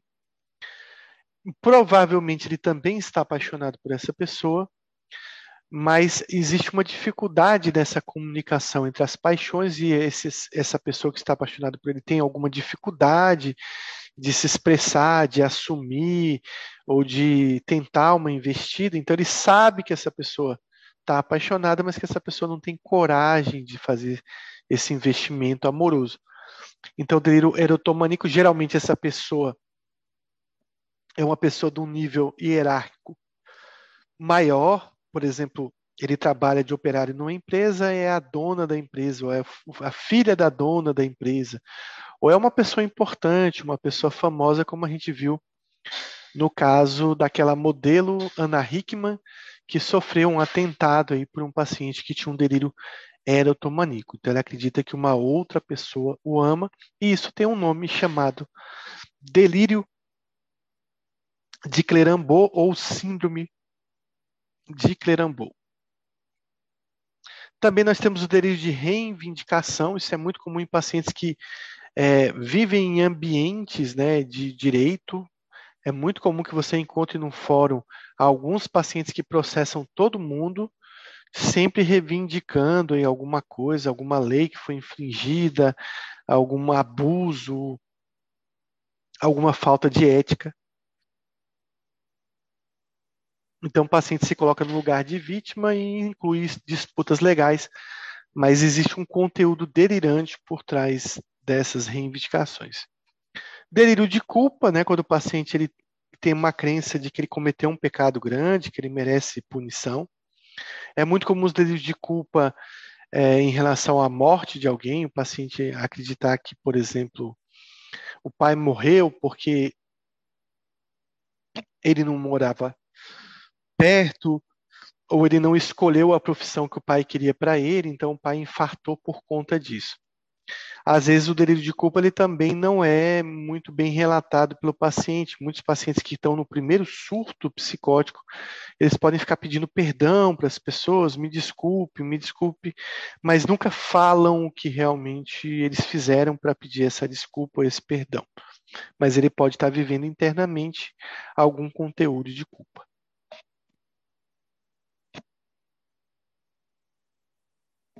A gente viu delírios de identificação quando a gente estudou orientação, né? Que são aqueles delírios onde o paciente não consegue identificar as pessoas, né? E aí nós temos duas formas bem interessantes, que é o delírio de Capgras, quando o paciente ele acha que uma pessoa conhecida foi substituída por um impostor, e o delírio de Fregoli, quando ele acredita que uma pessoa desconhecida se trata de uma pessoa conhecida. Então, no Fregoli é o delírio do impostor, desculpa, o Cáprigas, e no Fregoli o estranho acaba sendo meu conhecido. Então, uma pergunta para vocês. Paciente não entende a linguagem figurada de metáforas, qual tipo de alteração do pensamento está acontecendo? Concretismo, frouxidão das associações, desagregação, perseveração ou minuciosidade.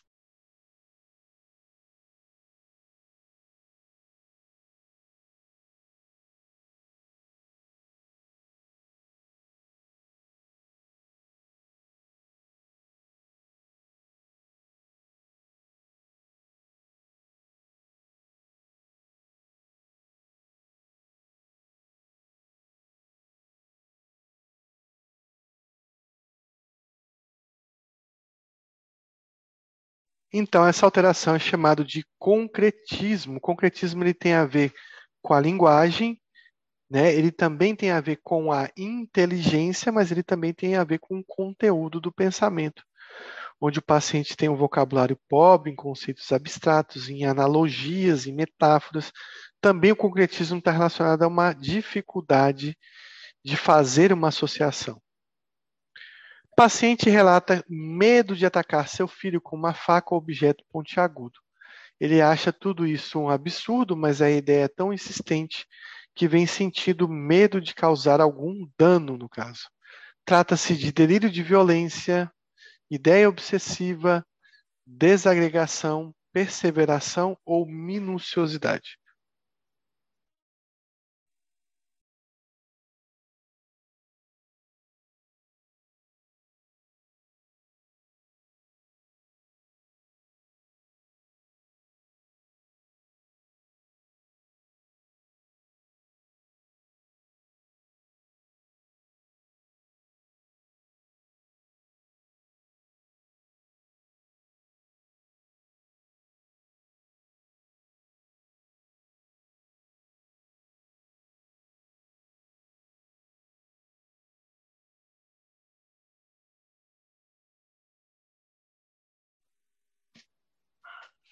Então, esse é um exemplo de ideia obsessiva. Por que, é chamada ideia obsessiva? Justamente porque o paciente tem um insight completo sobre a sobre a questão dessa, dessa ideia não ser verdadeira. Né? Então, a ideia obsessiva tem esse conteúdo geralmente ego-distônico. Se o paciente tivesse pouco insight sobre essa ideia, a gente ficaria na dúvida se é uma psicose, se ele tem uma alucinação de comando, por exemplo, e que manda ele esfaquear o filho.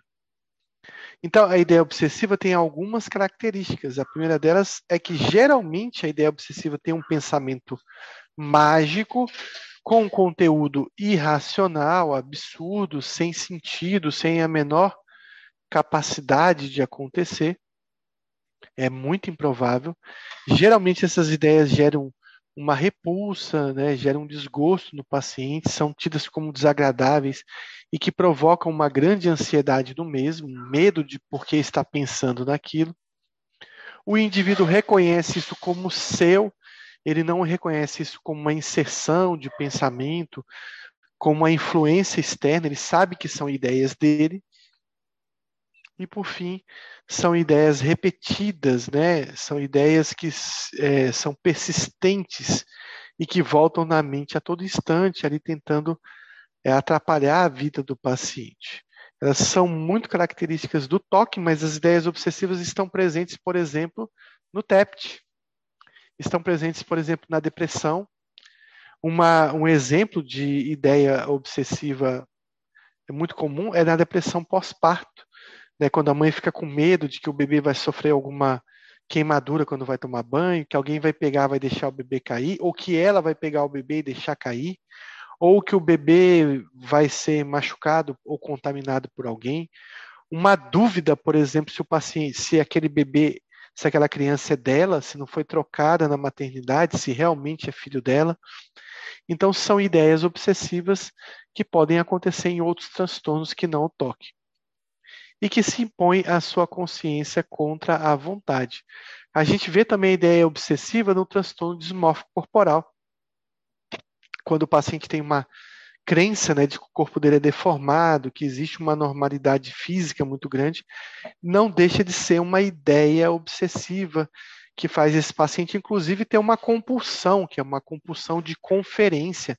O paciente fica ali no espelho, qualquer superfície refletor ele fica se olhando para ver se realmente o nariz é muito grande. Então, assim, é muito parecido com toque, mas acaba recebendo um outro diagnóstico, como o transtorno dismórfico corporal. E por fim, a ideia obsessiva ela leva geralmente a uma luta interna do paciente para afastar essa ideia, às vezes a realização de uma compulsão no intuito de afastar essa ideia. Bom, será que a gente aprendeu tudo sobre o pensamento? O que, que o senhor acha da reforma? Então vamos ver então aqui essa fala desse paciente. O que, que o senhor acha da reforma e da ampliação dos presídios aqui no estado? Eu conheço uma senhora que ela foi é, professora no presídio do Barra América, eu não, não, recordo o nome, por nome de Maria Leda de Lima, e ela foi é, professora em funções de, de, de, de hoje tem um curso superior, curso inferior, eu estou esquecido, que é, não sei, ensinou aos presídios, era professor dos presídios. Em relação ao que ocorreu ante a aposentadoria da doutora Leda Maria de Lima, que é uma da, da protagonista em funções da pergunta que Vossa Excelência fez para mim, eu acredito que a Praça Franklin Roosevelt no Barra América, que o presídio do Barra América era no, praça, no Barra América, Praça Franklin Roosevelt, hoje tem que ser uma praça de uma forma é, é, é contributo aos ex-presidiários e presidiários que foram devolvidos para todos os presídios da capital. Eu acredito que a Polícia Federal e o secretário de Segurança da Polícia Federal, como a senhora fez essa pergunta e eu, como leigo, não sou formado em bacharelado criminalístico federal, acredito que tem que existir uma reforma em funções de uma questão de psiquiatria para que a presidenta da República, Rossetti, entenda que tem que existir de qualquer forma uma situação de, de, de humanidade, direitos humanos e um social num, num todo.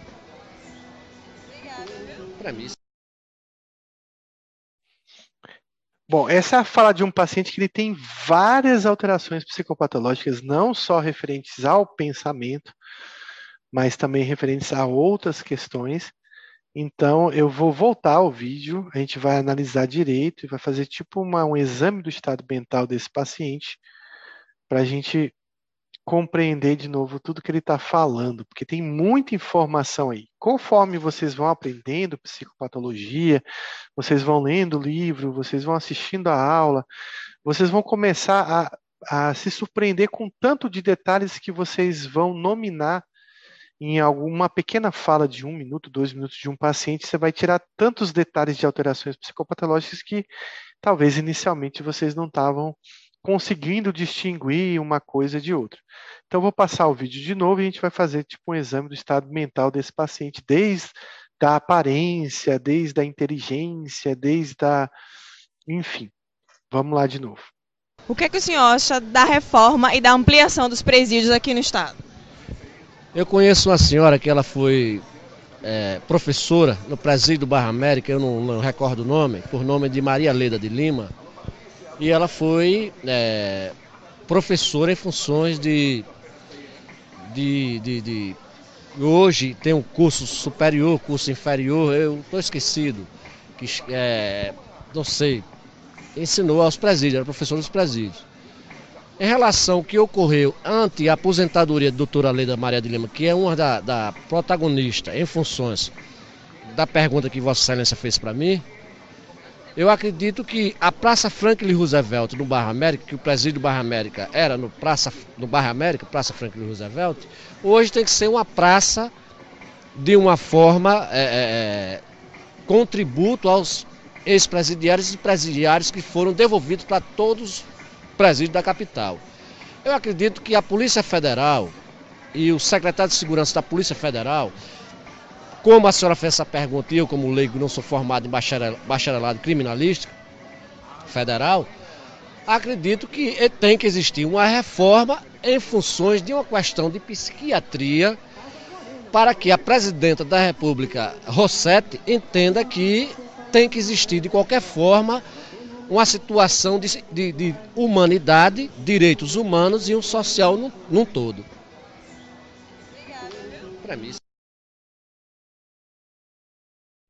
E aí, vamos lá então analisar esse caso aqui. Então a gente vai começar com uma questão importante, que é o primeiro contato com o paciente. Então, a gente vai falar um pouco da aparência desse paciente. Vocês acham que existe alguma alteração psicopatológica referente à aparência dele?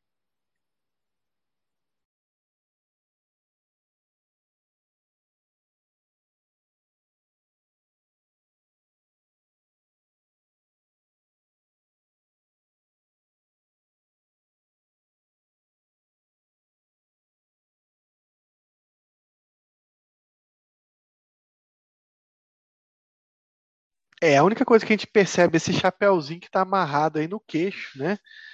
Que é um pouco atípico, mas a aparência dele também é um pouco diferente, mas não dá para fazer um diagnóstico pela aparência dele. A gente também não consegue perceber a higiene do paciente se tem alguma alteração, então a gente teria que estar um pouco mais perto sobre isso. Qual a atitude desse paciente?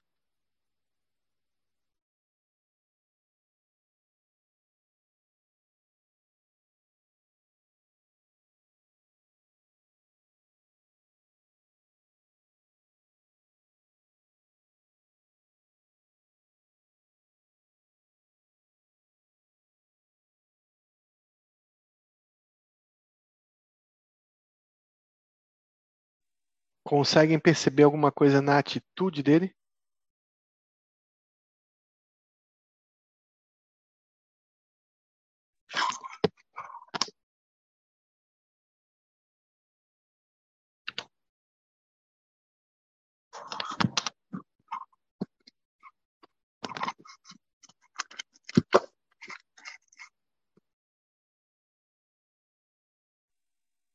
Então a gente vê uma coisa na atitude desse paciente, a atitude cooperativa, ele está cooperando, ele é bastante simpático com a entrevistadora, mas a gente vê uma outra alteração na atitude que é um certo maneirismo. Por que a gente vê um maneirismo? Essa questão de chamar de Vossa Excelência. É jornalista, tudo bem, mas ele chama Vossa Excelência. Isso é muito comum nos maneirismos. Então vamos para as alterações básicas da, da do exame do estado mental. Como é que está a consciência desse paciente?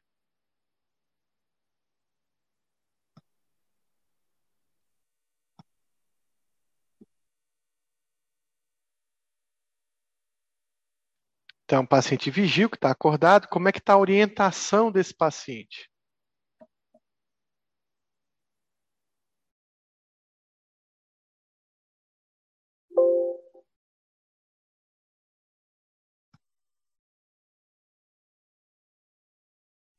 Ele está orientado no tempo, no espaço, ele está orientado em relação a si, ele está orientado em relação a, a, às outras pessoas, ele parece orientado, porque ele fala da praça, ele fala de onde ficava o presídio, né? Então parece que ele está, de certa forma, orientado em relação à cidade. No tempo a gente não sabe, mas ele fala, né, que há um tempo atrás existia uma professora que estava aula lá no presídio para os presos, né, que é essa pessoa que ele está se referindo, então ele parece orientado.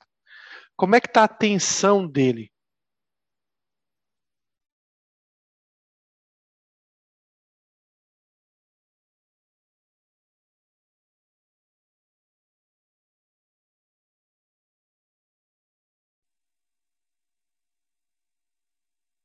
Então, assim, ele, me pareceu, Denise, é, com atenção norm, é, preservada, né, digamos assim. Ele está ele tá realmente concentrado na entrevista, mas ele não parece ser uma concentração exagerada, né? Talvez se uma bomba estourasse lá no canto, um barulho que tivesse, ele virasse o rosto para ver. Então ele me parece normotenaz e me parece aí normovigilante ou com uma mobilidade da atenção preservado, ele não parece hiper concentrado, não. Ele está apenas assim direcionando a atenção porque ele está dando uma entrevista mesmo. Como é que está a memória dele?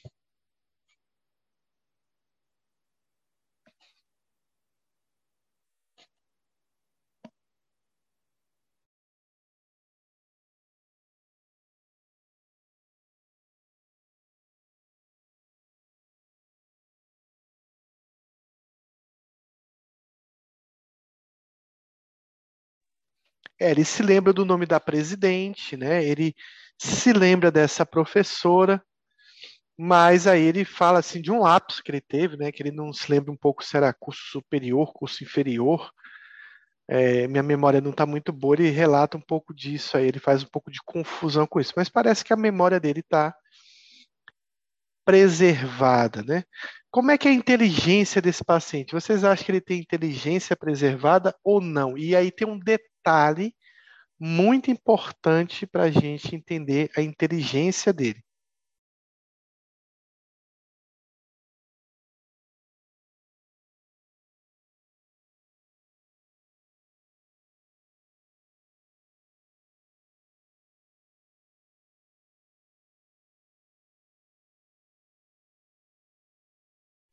Vocês acham que ele tem uma grande perda de inteligência?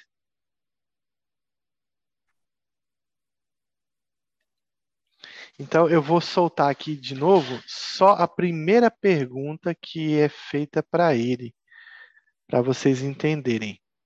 O que, é que o senhor acha da reforma e da ampliação dos presídios aqui no estado? Eu conheço uma senhora que ela foi é, professora no presídio do Barra América, eu não, não recordo o nome.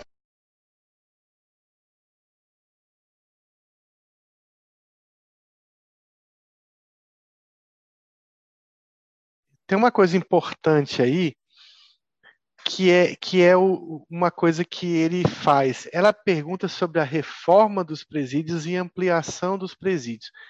E ela falou isso de uma forma concreta, deu a entender que ela fala da questão da ampliação mesmo física dos presídios. Só que ele fala de uma reforma humanitária, que precisa ter uma reforma de humanidade em relação aos presídios. Ou seja, ele levou o termo reforma para um conteúdo abstrato. Né? Então, ele usou a palavra reforma para uma reforma no sentido do tratamento dos presidiários. E ele ter levado isso para o conteúdo abstrato dá a impressão de que a inteligência dele tem uma certa. Ele tem uma inteligência é, realmente preservada. Ele pode estar tá fazendo algumas alterações de frouxidão, de associação, etc., porque ele provavelmente é um paciente psicótico. Mas ele não é um paciente psicótico que anteriormente tinha um déficit intelectual, não.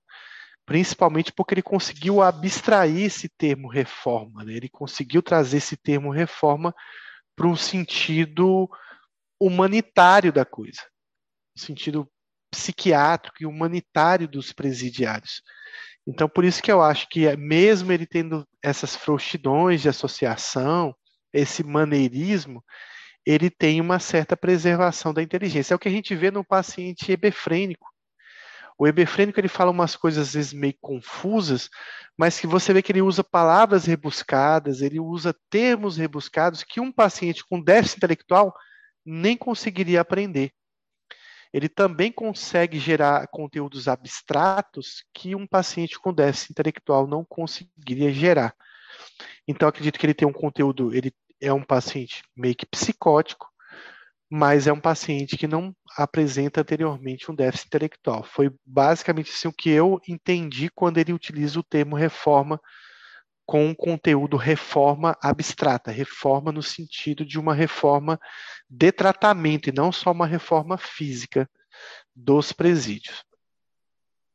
Conseguir fazer esse raciocínio não é, não seria fácil para um paciente com déficit intelectual. Como é que está a fala dele?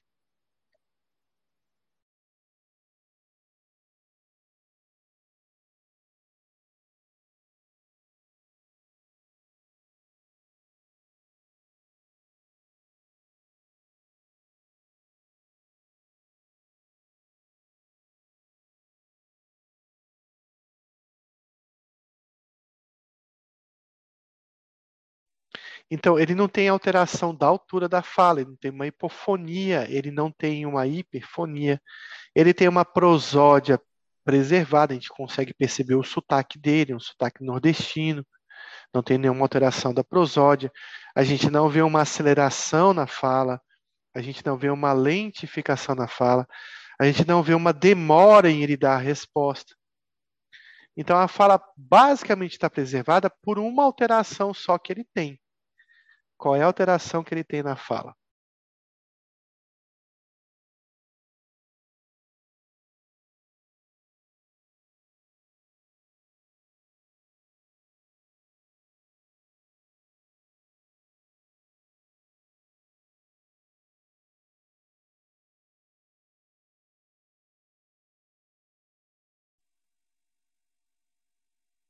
Então, a alteração que ele tem na fala é a mesma alteração que ele tem na atitude. Ele tem maneirismos. O que, que ele fala? Vossa Excelência, não sou formado em advocacia criminalística federal. Então, são jargões, são gírias que ele usa e que dizem respeito a uma fala com maneirismo. Como é que está o humor dele?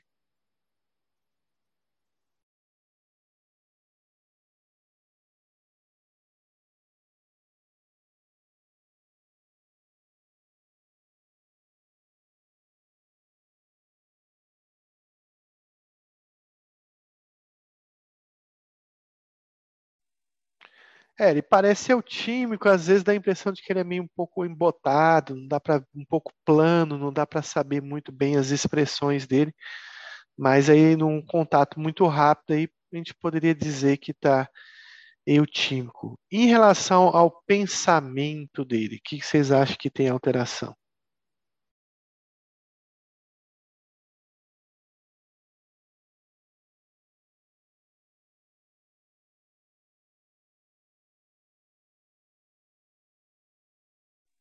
Tem, não tem alteração do curso do pensamento, mas tem uma alteração da forma do pensamento. Muito bem, Denise, mas qual a alteração da forma do pensamento?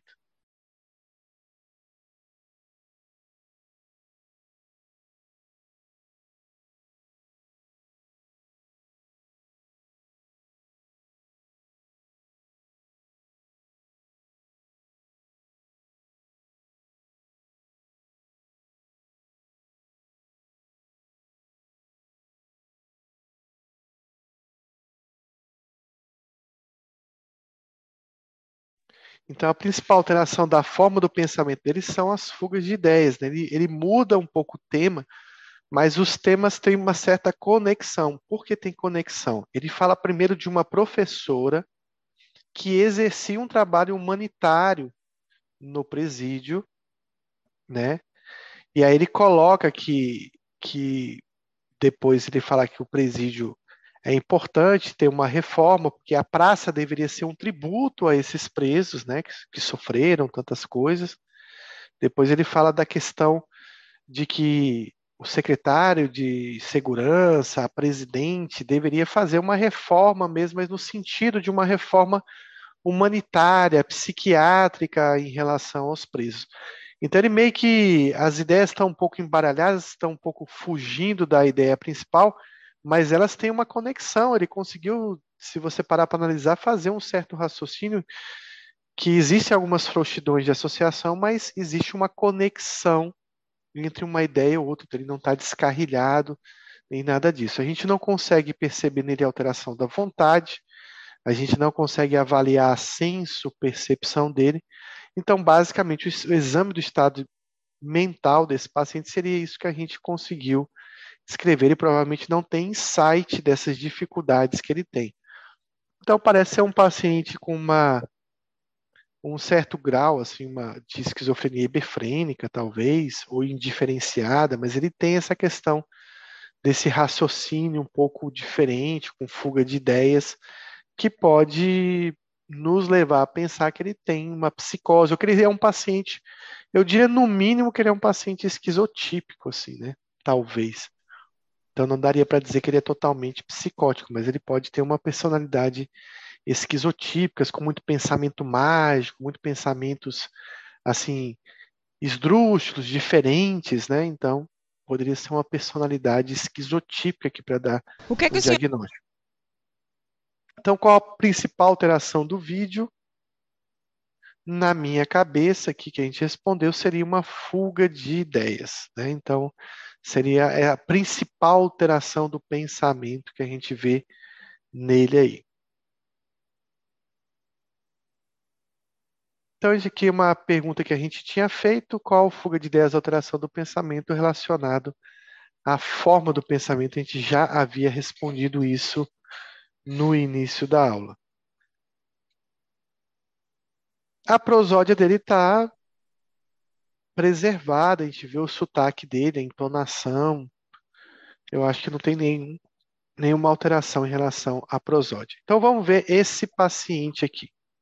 Que animal também, uma galinha, qualquer objetivo para você ter, sabe, um ovo, uma qualidade melhor em, né, no meio dessas coisas aí que no meio da tecnologia aí que eles fazem aí no meio de, como é que fala, que eu falo para você, é, soja, essas coisas aí para fazer uma, um, né, mesmo um, é que os caras pegam, eu tenho uns aparelhos dentro da minha cabeça aqui, sabe, eu vivo sendo brincado e chacotado na mão de todo mundo.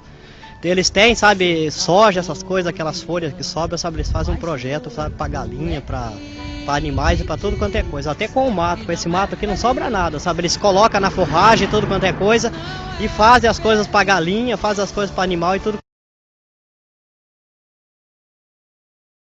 Bom, tem uma alteração aí no começo desse vídeo aí, quando o paciente fala sobre essa, essa coisa na cabeça dele que fazem piadas dele, né? Eu vou voltar um pouquinho para vocês verem quando ele está falando sobre isso. Então vamos lá, só passar um pouco de novo. Que animal também, uma galinha, qualquer objetivo para você ter, sabe, um ovo, uma qualidade melhor em, né, no meio dessas coisas aí que no meio da tecnologia que eles fazem aí no meio de, como é que fala, que eu falo para você, é soja, essas coisas aí para fazer uma, um, né, mesmo um, é que os caras pegam, eu tenho uns aparelhos dentro da minha cabeça aqui, sabe? Eu vivo sendo brincado chacotado na mão de todo mundo. Então, eles têm, sabe, soja, essas coisas, aquelas folhas que sobram, sabe? Eles fazem um... Então parece que esse paciente, ele, ele tem uma interrupção, ele parece que ele não consegue se lembrar o que ele vai falar.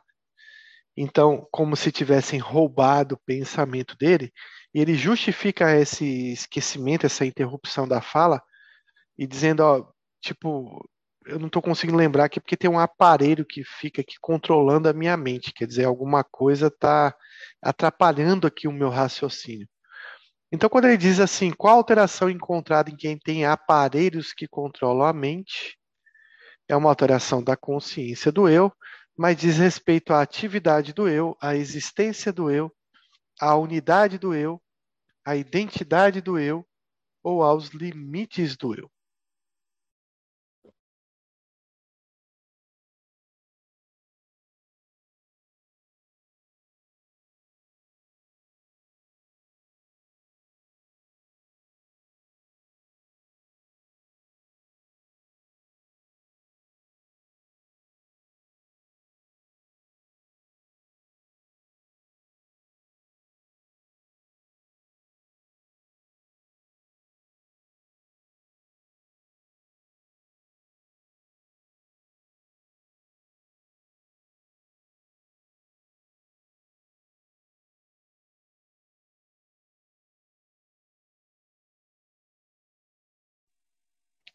O que está controlando a mente dele, os aparelhos que controlam a mente dele, estão fazendo o que com a consciência do eu?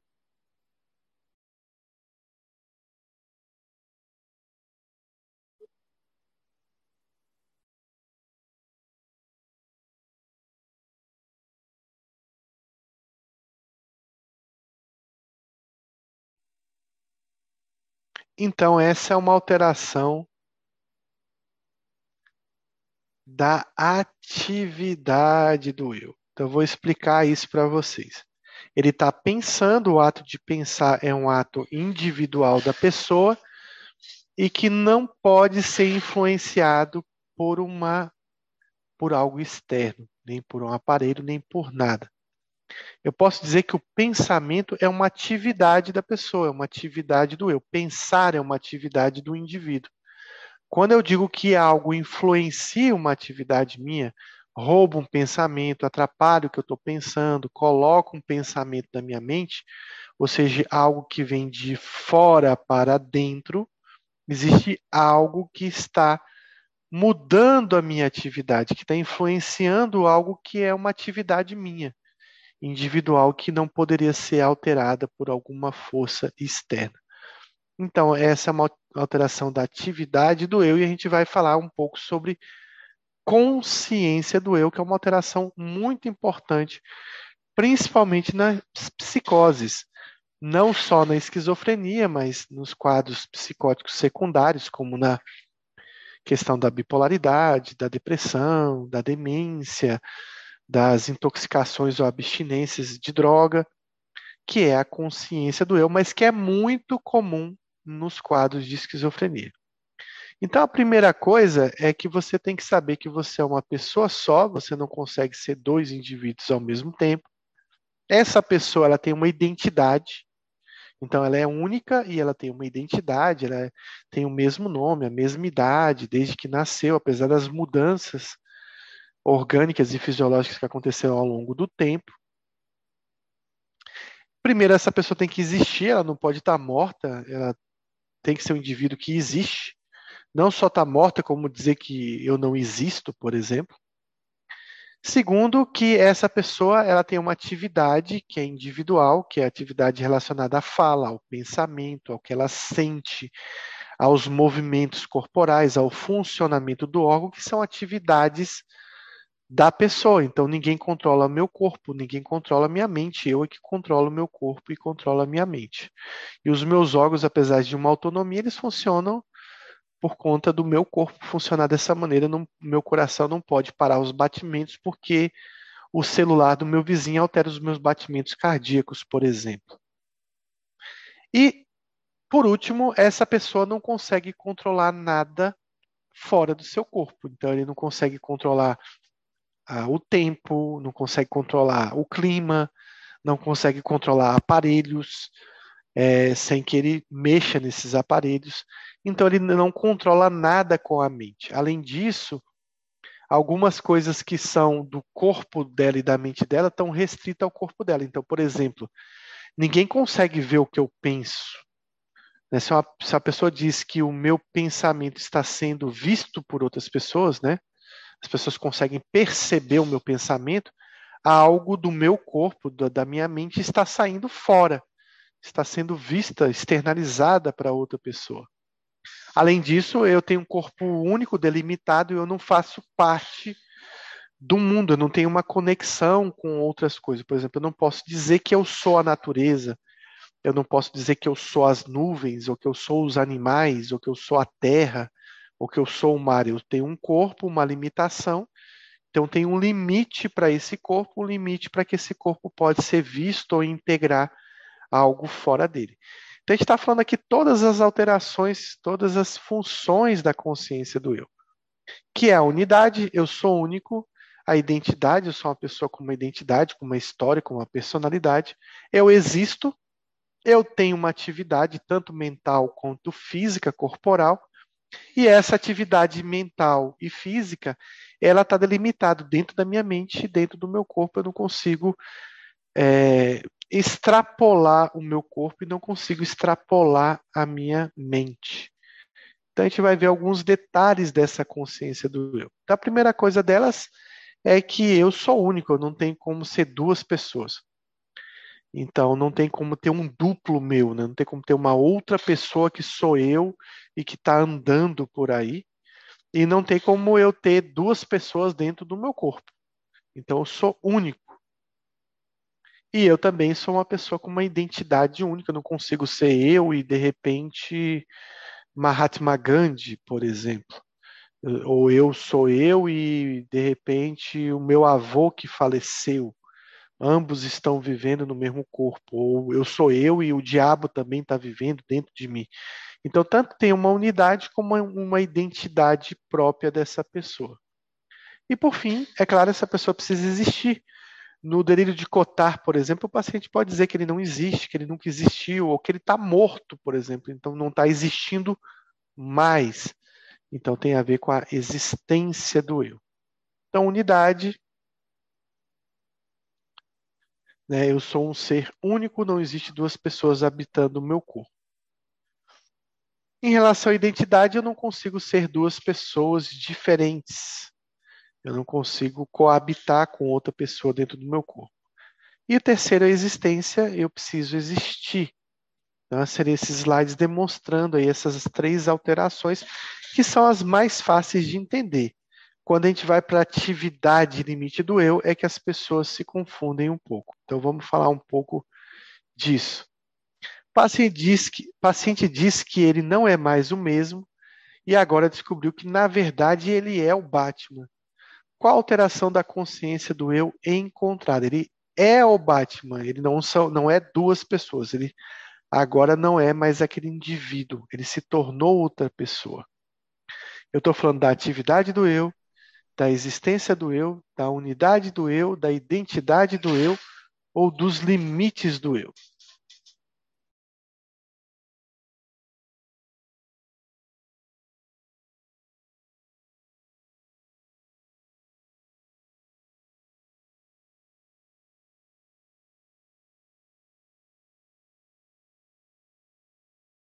Muito bem, então a gente está falando da identidade do eu, ele mudou de identidade.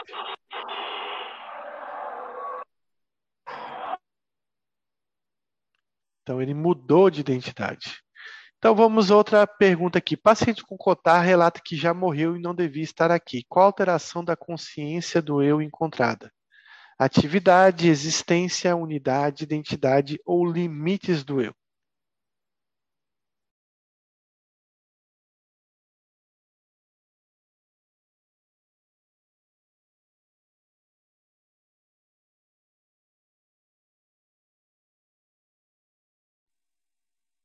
Muito bem, a gente está falando da existência do eu, né? Eu existo, eu estou vivo, pelo menos no mínimo, né?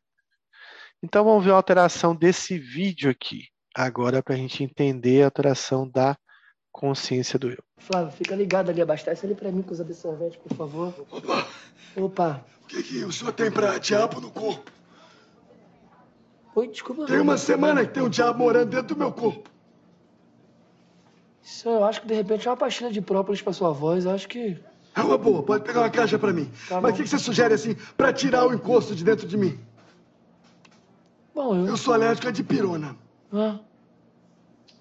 Se o senhor, de repente, procurar uma igreja, que inclusive tem uma aqui do lado, só o senhor virar aqui a esquina, você vai dar de cara com. Foi ali que ele entrou dentro de mim. Eu tava pensando numa coisa tipo assim, um, um lactopurga, sabe, para dar aquele pá. Você acha que eu consigo evacuar o diabo de dentro de mim?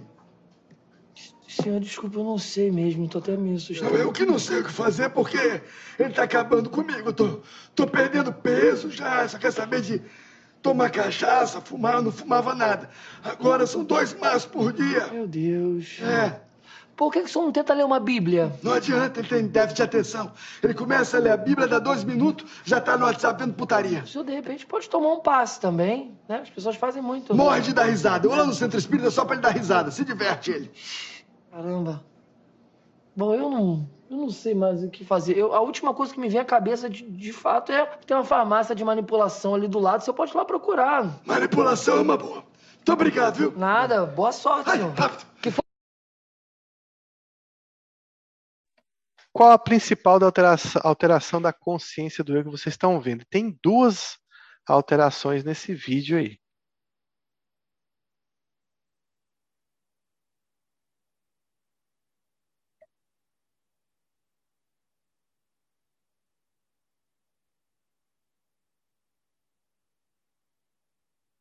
Quais as duas alterações da consciência do eu presentes nesse paciente?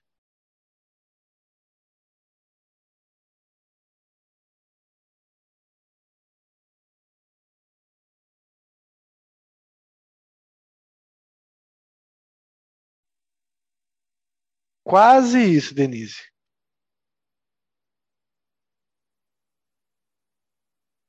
Denise respondeu identidade e atividade. Quase isso.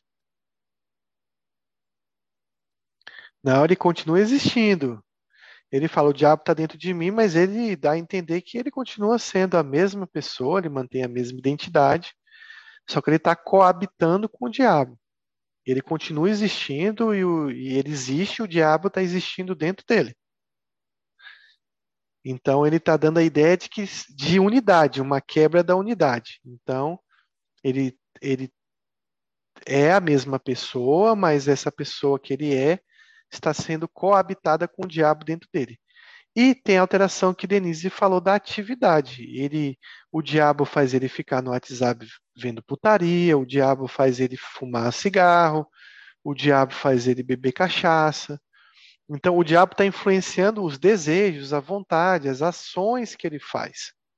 Né? O diabo está conseguindo influenciar ele para ele fazer aquilo que o diabo quer. E ele acaba tendo que fazer aquilo que essa força externa né, já que o diabo veio, está dentro dele, mas é, é, uma força de fora, não é uma força que faz parte da, do eu dele, está coabitando e ao mesmo tempo mandando nele, influenciando ele, mexendo na atividade que ele tem que fazer. Então está influenciando os gostos, os desejos, as ações dele. Então acho que aqui é uma repetição. Então, voltando aqui, a gente vai falar um pouco da atividade dos limites do eu. Então, atividade diz respeito a alguma coisa de fora para dentro, e os limites é de dentro para fora, tanto do corpo quanto da mente, tanto da atividade corporal quanto da atividade mental. Então, vamos dar um exemplo disso. Então, se o paciente me diz que tem um chip que tem ondas de rádio, que tem energia, que foi feita uma magia, que por telepatia, que um espírito, que o diabo, alguma coisa que veio de fora ou entrou no corpo dele e está controlando ele, ou consegue controlar de fora, tipo, por exemplo, ele pode dizer que tem um chip dentro dele, algo que foi colocado dentro dele, mas é um objeto externo que veio de fora e está controlando ele. Como ele pode dizer, por exemplo, que o, o o vizinho tem um aparelho que emite ondas eletromagnéticas que controlam o cérebro dele. Aí é algo de fora que não entrou dentro do corpo dele, mas que está controlando. E que pode ser, inclusive, uma entidade, que pode ser, inclusive, ser, como, como nesse caso aí, o diabo influenciando ele. Então, quando eu digo que algo de fora controla as minhas atividades, como pensamentos, sensações, movimentos, minha fala ou meu funcionamento de órgãos, eu estou falando da atividade do eu. Algo de fora controla atividades que são intrínsecas do indivíduo. Então, isso é uma alteração da atividade do eu. Agora, então, o que, que a gente tem aí como fenômenos de alteração da atividade do eu. Fenômenos de passividade. O paciente fica passivo a essas forças, ele não consegue agir diante dessas forças. Automatismo. O paciente, por exemplo, fica batendo os pés por conta dessa força. Interceptação. O paciente lá daquele começo que está falando do lixo, ele teve uma interceptação do pensamento, o pensamento foi roubado, ou um movimento que ele ia fazer foi paralisado por conta de uma interceptação interna. Ele pode ter imposição do pensamento, pensar, fazer algo, dar uma risada que não estava prevista, fazer um comentário, falar um palavrão que ele não era para ter falado porque algo foi imposto para ele. Mas também algo pode ter sido roubado, um movimento, pode ter sido roubado uma fala, um pensamento, uma memória. E fenômenos de sinestesia, alguma coisa externa está mexendo no coração, no fígado, nos órgãos dele. Também pode ser uma sinestesia, pode estar mexendo no corpo dele, nos movimentos. Então tem uma alteração da atividade do eu.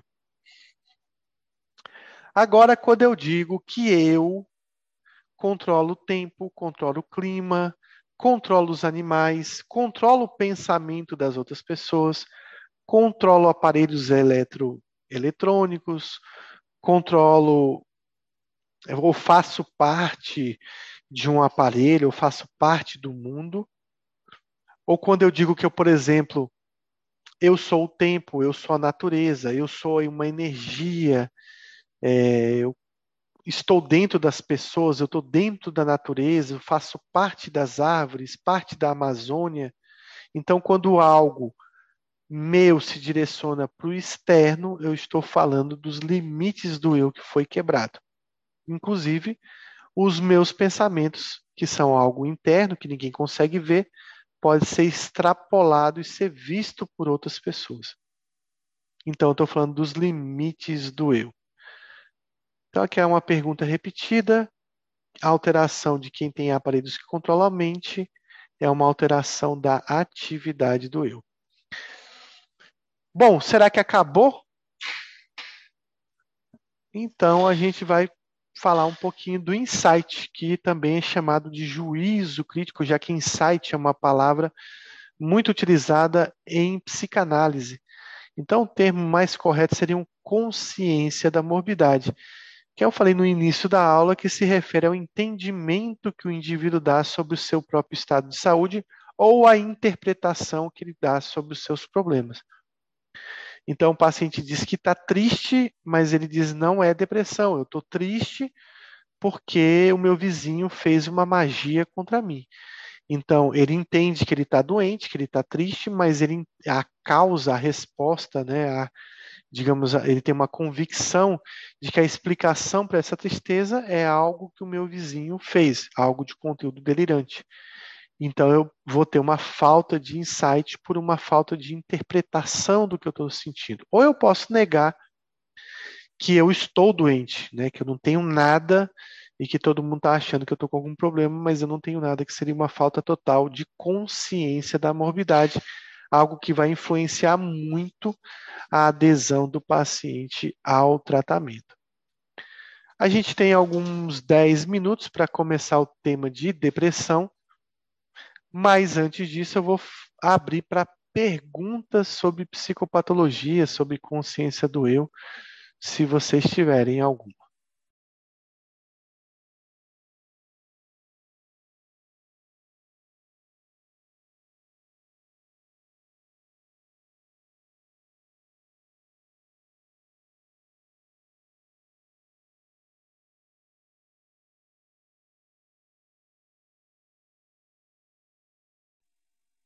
A falta de insight pode ser devido à cognição, por exemplo, um paciente com Alzheimer, ele não consegue perceber que está perdendo a memória, ele não por falta de insight, por falta de cognição, no caso, ele não consegue perceber essas alterações psicopatológicas.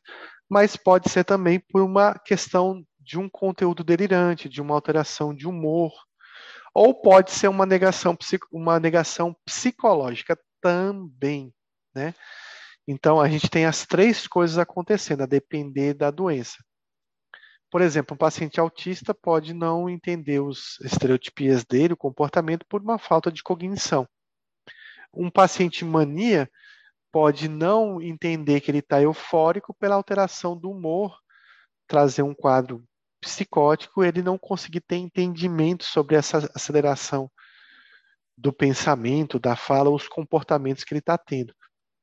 Um paciente borderline pode não entender que aqueles comportamentos dele disruptivos, disfuncionais, são devidos a uma alteração da personalidade. Ele pode, por exemplo, culpar os outros pelos conflitos e problemas.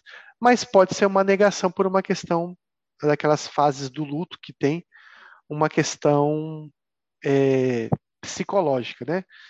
Então, por exemplo, eu atendi uma paciente essa semana ela não estava psicótica,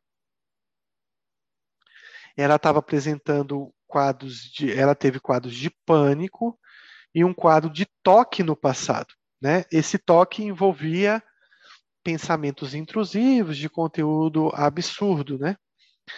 Mas ela parece ser muito religiosa. Então ela me disse assim, eu, eh, ela foi com a mãe, levada pra, pela mãe no consultório, e junto com o marido. Ela fez um tratamento de toque há uns 4, 5 anos atrás, com fluoxetina, melhorou bastante, mas a fala dela foi: doutor, eu não preciso de remédio, porque o que está acontecendo comigo é espiritual. Eu sei que é espiritual. E ela não estava falando no sentido de que era uma magia, alguma coisa assim, no sentido de que era um problema espiritual. É, e o marido concordava com ela. Na verdade, me pareceu que ela estava sob influência do marido, que parecia ser o, o mais psicótico dos três, né? Que ele disse: ela não vai tomar remédio. Esse problema que ela tem não é doença. É talvez um problema que ela vai, que ela se curou com a igreja. Ela vai se curar com a igreja, com a fé, com a, a parte religiosa. Então vejam aí que era um caso com folia D de insight, né? O marido tinha uma convicção, ela, por respeito a ele, tinha a mesma negação, a mesma convicção, e a mãe parecia ser a pessoa mais consciente dos três, que falou: não, ela tem que tomar remédio. Ela melhorou a primeira vez com remédio, isso é uma doença e ela precisa de tratamento. Então, pode ser uma negação por questão religiosa, cultural também, uma questão de uma fase de luto. Né? Então, o paciente, por exemplo, sexo masculino com depressão, tem uma dificuldade de assumir que tá, pode estar tá deprimido, por entender que depressão é, talvez seja uma fraqueza do caráter, uma fraqueza do indivíduo. Então, as três coisas podem acontecer. Ou falta de compreensão também, né? Pelo nível socioeconômico, educacional da pessoa, a pessoa não consegue entender que existem doenças da mente, que o cérebro pode adoecer. Então, ela acredita que, por exemplo, é, depressão é uma fraqueza do caráter da personalidade, falta de fé da pessoa, também é uma outra forma de negação que pode gerar insight.